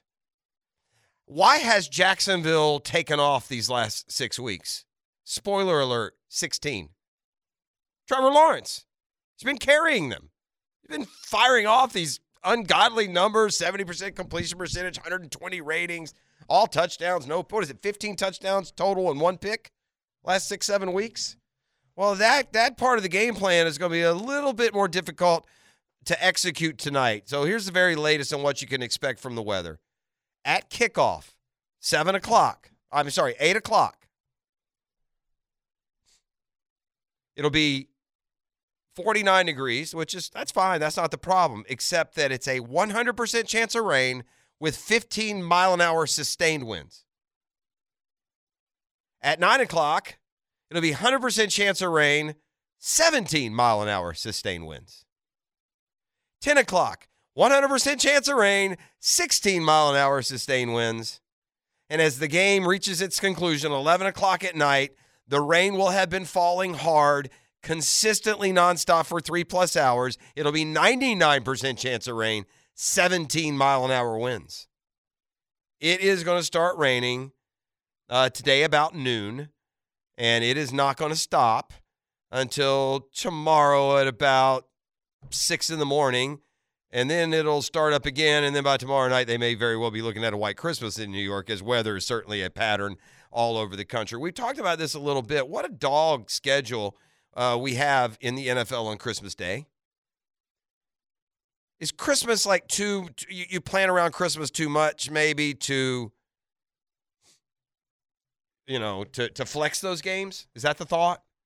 Like, it's easier to flex a game from Sunday to Sunday night. All you're asking a fan base is, hey, instead of four, you're going to play at eight. But if it's Christmas, right. right? I mean, a lot of people have a lot of plans around Christmas. If you're a Jaguar fan and you know your team's playing on, you know, Saturday, and you have all these Christmas plans, you don't want to now all of a sudden learn, oh, uh, change of plans. Maybe you'd have to do it way ahead of time. But it does seem a shame that the only three games in town on Christmas Day all have fleas. I mean, you could argue Packers, Dolphins, but the Packers, you know, that's brand more than it is current condition. They're six and eight. They're not going anywhere. The Dolphins back home after three losses in a row. I would suspect lay one to the Packers in the early game. Why did I take that game, by the way? Did anyone tell? Yeah, Hicken took the Dolphins. Never mind. That's why. Um, but at four thirty, so then you get, all right, listen, by the way, the one o'clock game is probably the hardest to watch on the Christmas holiday, right? You get up, typically, at least it's always been around us, you get up, you do a lot Christmas in the morning, kids get into the presents, you eat a big, you know, eat a big breakfast or an early lunch, and by the time you get around four or five o'clock in the afternoon, things have usually settled, people have gone back uh, to their own spots, and and then you can settle in, and that's when, you know, that's when the fleas start hopping on you. We got Broncos Rams at four thirty. N F L, we deserve better. hey, N B A, you got a bone. The Christmas has always been your day. Thankfully, the N F L put, and by the, now, look, and this shows you that, you know, th- this shows you how dicey an N F L season becomes. This was thought to be a marquee matchup. The Broncos had gotten Russell Wilson. The Rams were defending Super Bowl champs. They're four and ten. It's an awful game. And then the, the night game, again, the Bucs are six and eight. I guess I guess they need to win because, you know, their that division is so terrible. They still lead at six and eight. But the Cardinals are, you know, they're down to their third quarterback. I mean, I don't want to watch that game with your eyes. That's a ugly game. Somehow, by the way, of the featured marquee games this week, Packers, Dolphins, Broncos, Rams, Bucs, Cardinals, all on Christmas Day. The Monday nighter, the primetimer is Chargers, Colts. Somehow, our Thursday night game, which in the beginning of the season would have been the throwaway game between the lousy Jags and the lousy Jets, it suddenly is maybe the best game of those featured games this weekend. I said this earlier. Get used to it. Especially if we come through and finish this thing off uh, and, and win these games and go to the postseason, there's still a possibility that the Titan game gets flexed. I, I'm not necessarily sure that it will. It depends really on Baltimore, Cincinnati. They also play the last week, so you know maybe Cincinnati's decided that division. I think if Jags Titans are the only game to be decided, the only division to be decided, they may put that game in prime time. It'd be what, a couple of eight and eight football teams, or an eight and eight against a seven and nine. So maybe they, we get flexed there. But regardless, say the Jags win tonight in primetime against the Jets. And then go on to the playoffs. Have a home playoff game, which I, to be honest with you, would expect them to win. Wow, how times have changed. So now they would have owned this primetime win. Trevor Lawrence is shooting up into like the top five recognition of the t- total quarterbacks in the league. You'd have a playoff win. And so now with Peterson and Trevor trending up in the postseason, we'll be all over primetime television next year. We'll be all over it. We'll have a couple of Sundays. We'll have a Monday. Well, they'll throw us on a Thursday, maybe get one of the Saturday games at the end of the year. Yeah, the Jags have all the elements for a team that will be very attractive in primetime if they turn the corner and, and win. Do, do, don't you trust, you know, Doug Peterson and his steady hand right now? I've gotten into the psychology of things the last two weeks. Remember when I went in the psychological route after the loss to Detroit? You know, what psychology? Remember he took the psychology to one off. This isn't who we are. And they responded, didn't they? And now you had to follow that up at home. Now you got a short week. All these little nuances. You know, Doug Peterson has ultimately the experience to, to fall back on of being a Super Bowl winning coach. The injury report is not the best. Um, the Jaguars, again, listen, I told you about the weather. That swampy, cold, blustery, soaking wet weather doesn't exactly call for a passing shootout.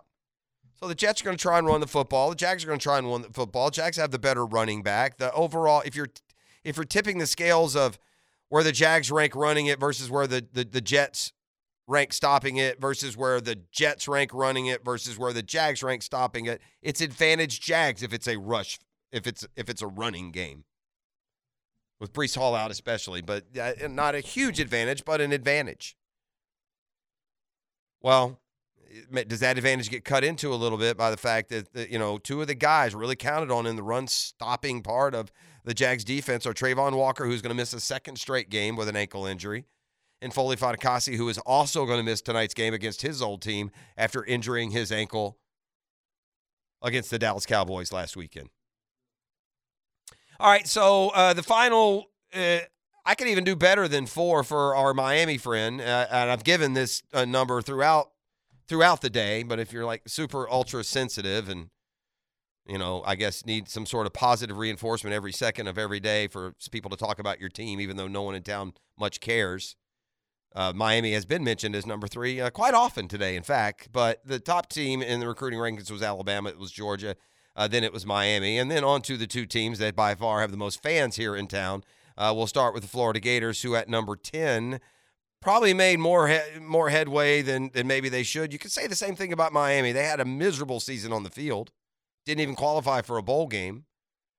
Um, it, their season, much like Florida's, had much higher expectations when they started than the way they finished. So always impressive to tack on a recruiting class uh, on the heels of a losing season. Billy Napier had to do that as well.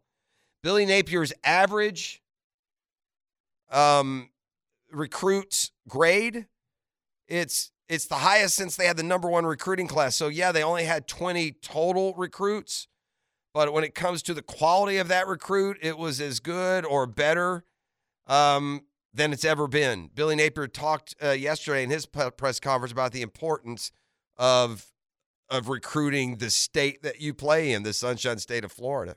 I think it helps the evaluation process because you get more exposures uh, to the kid, to the family. They get more exposure to your staff at the University of Florida. So the more times we can get them here, I think that helps inform them of how special this place is, but also I think it helps us evaluate players. All right, uh, it makes a lot of sense. And Florida, again, like eighteen of their guys are listed as, quote, blue chips. That that percentage of, you know, you're, you should be getting impact players. You don't have six or seven or eight down that are going to be more projected or, you know, don't come in as highly acclaimed. So to that end, even with just twenty recruits, it's a it's a pretty solid class for Billy Napier. Again, especially considering it's a program that saw seven games two years in a row. Over in Tallahassee, Mike Norvell continues to make inroads.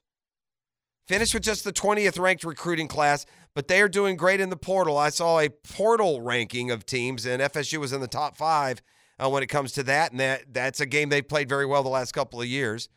Uh, but they did get a five-star F S U with the twentieth overall ranking, and this the Operation Offensive Line rebuild is now just about complete. It has improved each year under Mike Norvell to more than standard this year. You saw the way F S U ran the football, and they did well in this recruiting class on the offensive line. You need that. It's been the reason F S U's been as bad as they've been, um, many would argue. Norvell on the importance of that. Just you talk about size, uh, you know, power, strength. I mean, you know, when you look at these guys that have come in, you know, they ha- they all have their own unique role in what they bring, which, you know, coupled with the guys that we have here and the and the uh, um, the opportunity for that that that growth. I mean, it's that, that's a position that's going to be a strength for us, and it needs to be. And, you know, I got to give a shout out to those offensive linemen that we have on our current roster. We got real guys. All right. So um, the, the building of programs continues. Uh, Mike Norvell will see his uh, team end the season against Oklahoma, a chance to make another uh, impression, a chance to win ten games this football season. Who's Miami playing their bowl, Lee? I couldn't even tell you. Yeah, the, I can. The Invisible Man. Yeah, five and seven don't get you there. This is the All right, cruising on in. You're going to get a special edition of the fifth quarter tomorrow morning. Uh, kickoff time for that one, seven a.m., right? Hopefully we're recapping a big Jaguars win on the road tonight. I did get this from the text line designed by Lifetime Enclosures. There is a difference in the way that it that it rains in different places. Like Florida rain and New York rain can be different things. And the point here is when it, you know, it'll rain one hundred percent rain, but it doesn't pour like it does. You know what I mean? You're not getting that monsoon where it piles up like it uh, would in, in some uh, places. So, um, you know, if it, look, and that matters. If it's a sprinkly, misty rain, that's a lot different than just, you know, the skies opening up and twenty mile an hour winds blowing it sideways on you. I'm going to stick with a question that E T asked back in uh, E T N many, many, many moons ago, at least a couple of hours. And that was if there's one stat that the Jaguars, if the ja- if there's one stat that if the Jaguars win, that gives them, you know, the best chance to win. Doesn't mean they would definitely win. Like there is no stat that if you win the stat, you win the game. But what stat is most important to the Jaguars winning the game tonight? That would be probably the best way to describe it. By the way, Jaguars game day coverage will start at three o'clock here on ten ten X L ninety-two point five, your home for the Jaguars. It'll start at three o'clock with the kickoff show. That'll take you right up, and you know, and they'll turn it off to Jaguars pregame, and uh, we got kickoff tonight. I believe eight fifteen for these Thursday nighters. I believe so. Again on Prime uh, Video. Hopefully, the rain in New York uh, doesn't mean that Amazon can't even get a signal out. It's on local channels as well. Yeah, it is local, and people have called about that. I believe it's on Fox thirty. And if I'm wrong about Fox thirty, um, excuse me. Hit your local. It's either Fox thirty or or C B S forty-seven. It's one of the two because they have the Jaguars partnership. That's uh, the Moguls station over there. So pretty sure it's Fox thirty tonight. So, yeah, Um, that's a good point. You know what? I've gotten so ingrained. I was thinking earlier today about making sure the Prime is all set up. I don't have to worry about it. I can watch it on Fox thirty. You can watch it on local. Who did the Jaguars game in in London? Was that E S P N Plus? I think yeah, that was E S P N, E S P N Plus. Yeah, okay. Because yep. I'm saying the local like broadcast um, quality of that was terrible. So hopefully transitioning from, from the Prime to the local and getting out to us gives us that good, crisp H D picture that we've come to demand, all right? You want to see what's trending? Top five brought to you by Pet Paradise. Uh, again, I want to say, you know, wish everyone a happy holiday and Merry Christmas. Hope you have a terrific weekend. Hopefully the Jags will get us off to a good start, um, you know, heading into this this long holiday weekend. And, you know, hopefully you get some, some time off to spend with friends and family.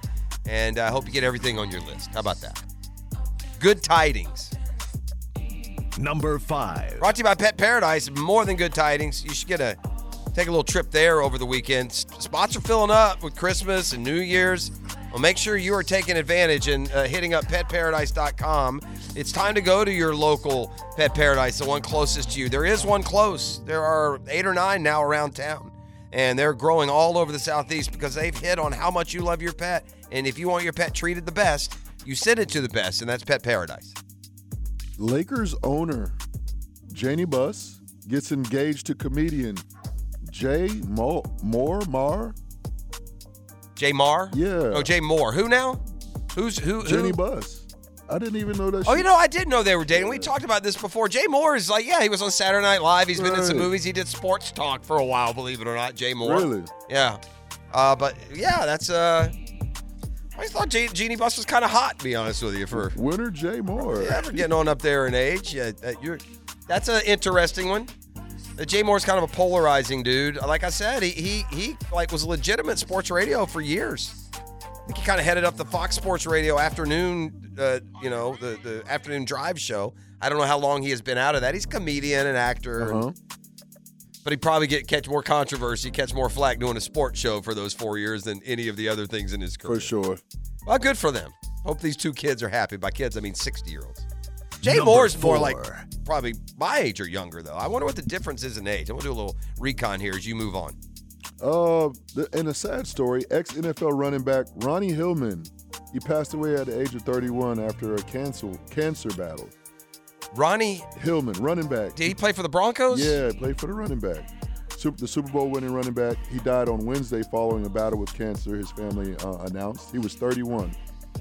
Uh, he yeah, was, it's, that's terrible, man. That's a terrible disease. You know, my sister-in-law, we talked about this. We had a fundraiser a while back, and the, the kudos and thanks to everyone. Send out prayers uh, for her. You know, she's dealt with it. You, you know, just about anyone in your life. It's a, just about everyone at some point is going to have someone in their life that has to deal with the cancer, and you don't always win the battle. And it's always harder when it's a young person like that. I mean, yeah, thirty-one, man. Yeah, uh, Jeannie Buss. A couple of deals here. She has the same birthday as Missus P. A date, not the same age.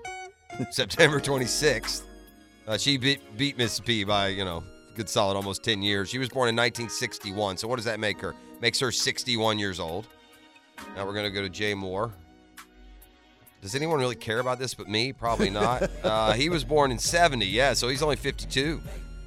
Uh, it's a big difference only between like thirty-one and twenty-two and sixty-one and fifty-two. In there, I mean, it's like sixty-one, fifty-two, you're like the same age, aren't you? I date Jeannie Buss too, no, right now. Man, no, I'm just, like I said, I think she's kind of hot. Get them Laker tickets, girl. Of course, right, yeah. You want to go into that? Did you watch the uh, the, the show, the, the Winning Time? The Winning Time. Uh-uh, you need to watch that, dude. You need to watch that. Number three. Stranger raises one hundred twenty thousand dollars to help an eighty-two-year-old Walmart worker pay her medical debt. So I'm down with it. The stranger, she she she just goes into Walmart and she's just curious on why is this old lady still working? Come to find out, she only had fifty dollars into her, in her bank account. And this is the power of social media. This is one of the good things of social media. So she went on TikTok and she created a TikTok video. Okay. And within a couple of hours, she raised five thousand dollars. Couple days awesome. later, couple days later, you know, she kept going back. The, the video went viral. She ended up raising a total of one hundred twenty thousand dollars to help this lady pay her medical bills. The generosity that, I mean, it just it comes with like hurricane victims or storm or cancer or J-Fund or children's hospitals or just people in need. It's just so uplifting Great. Any time of the year and this time of the year as well. And the sad uh, reality is, is that lady who had her life changed by this, this generosity and this care, there are one hundred thousand others just like her out there on this Christmas season. Give a smile and at the very least to who you cross paths with in the next few days. Number two. Here's the title of this headline. My nineteen-year-old girlfriend's hoodie collection from fifty other guys makes me uncomfortable. Yeah, it should. If your girl's been with fifty guys, hoodies ain't your Yo. Ho- hoodies are the last of your problem. Not to mention you've married a kleptomaniac, so you better put your hoodies under lock and key as well. Right? Uh, what city did this come from? Do we know? It didn't say. All right. A uh, young man confessed to the internet that he's struggling to come to terms that his nineteen-year-old girlfriend's collecting and keeping more than fifty sweatshirts from other guys. All right, man, so no. is, now, I mean, we don't have all the, is this fifty, like, sweatshirts from fifty different guys? Is this fifty total sweatshirts? from, art, yeah. And at the end of the day, what about the just blatant thievery? Are you just a little bit concerned that you've married a thief? Bring back our hoodie. Or that you're with a thief, yeah. I mean, we bring back, when we break up, give yeah. them my hoodie back. Yeah, give them my basketball shorts, all of that. People like hoodies. People like their hoodies. They get attached to their hoodies. I wear this time. I like the weather getting cold. I'll wear a hoodie every dead dadgum day. E T's got one on right, right now. now. Yeah. Keep your hands off my hoodie. Number one. And the number one trending topic, your Jacksonville Jaguars travel yes, to sir. New York City. Let's go! Actually, what, New Jersey? Wherever they them, them, them chumps play at. But we're traveling to take on the New York Jets, and we try. Hey, we trying to control this division. Matter of fact, we trying to go. We going to the Super Bowl, man. I uh, uh, one step at a time, my brother. And it'd be a big step winning tonight in New York. This isn't by no means. The Jags aren't the favorite. I mean, we're high as kite right now on them after these last two weeks. New York is the favorite. The Jets have the better record. The Jets have the same, you know, uh, goals and and you know. lures as the Jags. You know, they have the, the same importance. They need to win to stay in the playoff chase. Should be a good game. You know, the weather is going to be a factor. Again, protect the football. We got some fumblers, man. Travis Etienne has fumbled. I, you know, he's been a fumbler. Trevor, as good as he's great as he's playing, the one thing that's still there is the fumbles. Those last two wins, he had fumbles. We just hopped on him. So protect the totally football. Story. Protect the football at all costs, and that defense needs to step up. It has not played worth a flip in months. Also lost in our surge here is a defense that, without those turnovers the last two weeks, the Jags have lost those two games. The turnovers led to the win at Tennessee, and the turnovers won the game against Dallas. Now, there have been other impressive developments and parts of the Jaguars' attack, but without those turnovers, you know, uh, that doesn't happen. So the defense needs to be one of two things. Actually be the defense that showed up and shut out the Colts earlier this year, or keep producing those turnovers. That turnover margin is going to be oh so important. All right, I wonder, that, I wonder if James Robinson will play. Revenge game for James Robinson? I don't. I don't. Are you, here's another way to look at it. Is there any fear at all towards James Robinson for you? No, not really. Right? I mean, it was, we kind of, some, some gripped more than others about trading James Robinson. Here we are. He, he may not even be active tonight. He's not. Now, it's going to cost us a slot in the draft, right? You thought mm-hmm. for sure he'd get that extra one hundred forty Easy. Yards or whatever he needed. Easy. And he's he's not going to get there. All right, I got one thing here that's been sent as far as trending, and then we'll call it quits. A test location for a fully automated McDonald's location in Fort Worth is open. It uses automated food ordering and a cashless payment system with employees in the kitchen cooking the orders. Location about half the size of a regular McDonald's. Uh, it has no area for indoor dining. The drive-through window has a conveyor belt type thing and a basket to push the order out. This is where we are headed, my brother. Is that not, I mean, would not those types of of, of jobs make up like right. millions and millions in the workforce? Isn't that how we learn work ethic young uh-huh. as young kids working at restaurants and doing that? Does anyone think of these things when they come up with these? Do we really need that? I mean, does McDonald's really need another dollar on for every hundred saving the minimum wage they're paying the kid learning how to work? Right. To oh, put it on a conveyor belt? Really? Uh, that's what's trending. Brought to you by Pet Paradise. We will turn it over to Jaguars Today next on ten ten X L. Now, the two-minute drill. Brought to you by Tire Outlet. Keeping ten ten X L talking with wholesale prices and premium service. Tire Outlet, Jacksonville's largest locally owned automotive repair shop. All right, we want a meaningful football. We got meaningful football. And by the way, uh, Nation, get used to our teal and black. I think this is going to be the first of a lot of primetime football coming the Jaguars' way here in the next few years. And I mean, if this season ends the way we hope it does, uh, Tony, and, and they mm-hmm. get through these th- three games, win the division, I think they'll win a home playoff game. And if you looked already to, to next year, you've got an ascending team with a playoff win and a franchise quarterback that's – I saw a couple yesterday listing like listing their quarterback rankings, like top five now.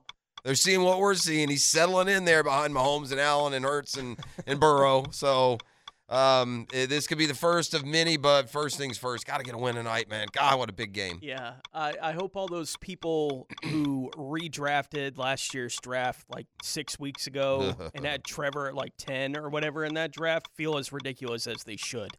Um, with, you know, doing that kind Seemed of stuff mid-season anyway is kind of silly, but yeah, um, they look real dumb right about now, and we'll see what it looks like tonight. I'm I'm nervous about tonight's game and have been all sure. week. Yeah, me too. Like, there's just so much of the weather I don't like.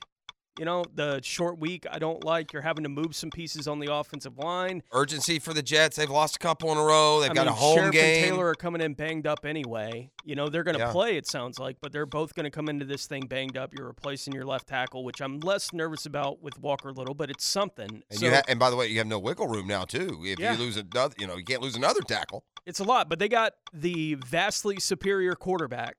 And a better coach. Yeah, which is where, more proven coach. You know, the weather may neutralize that to some degree, which yeah. is why I'm as nervous about the game tonight. Yeah, as well, I am. I, what makes me nervous a little bit, too, is that, look, the Jags have gotten where they've gotten these last uh, seven weeks. You know, for, for much of this turnaround, uh, Etienne went on a little sabbatical, right? They've done it with Trevor. And I know Etienne had a hundred-yard game last week. Yeah. It was a quiet hundred. It didn't didn't jump out at you, but they've won with Trevor and these numbers and, the, and what he's been able to put up. And I, I think that will be limited some by the rain and the wind and And a very good defense. Yeah.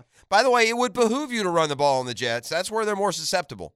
I mean, they're not super susceptible anyway. But if it becomes a game, thirteen passing touchdowns this year. Yeah. If so, if you if it becomes a game where each team is going to be headstrong on running the football, it's going to be a little bit advantage Jags. If you match up Jags rush defense versus Jets rush offense and vice versa, it's a little bit of advantage for the Jags. So there's one thing that's very scary. I was telling you guys in the break, for what it's worth. But the way Vegas works, you know, if if all of the public is on one side, they'll move the line because they want to even out the money that's coming in. Sure. eighty percent of the money is on the Jags. seventy-six percent of the money is on the Jags, yet the line is moving more in the jet towards, you know, the Jets. It's gone from pick'em to Jets minus two, which is screaming to you, you know, get more people to bet the Jags. I don't yeah. like that. It sounds like they're on to something. But we shall see. We'll see. The Jaguars Today is coming up next. Uh, have a great show. Uh, have Merry Christmas to, to you and, yeah, Merry uh, Christmas. And your whole crew as well. So, all right, we're out. Um, happy holidays to everyone out there.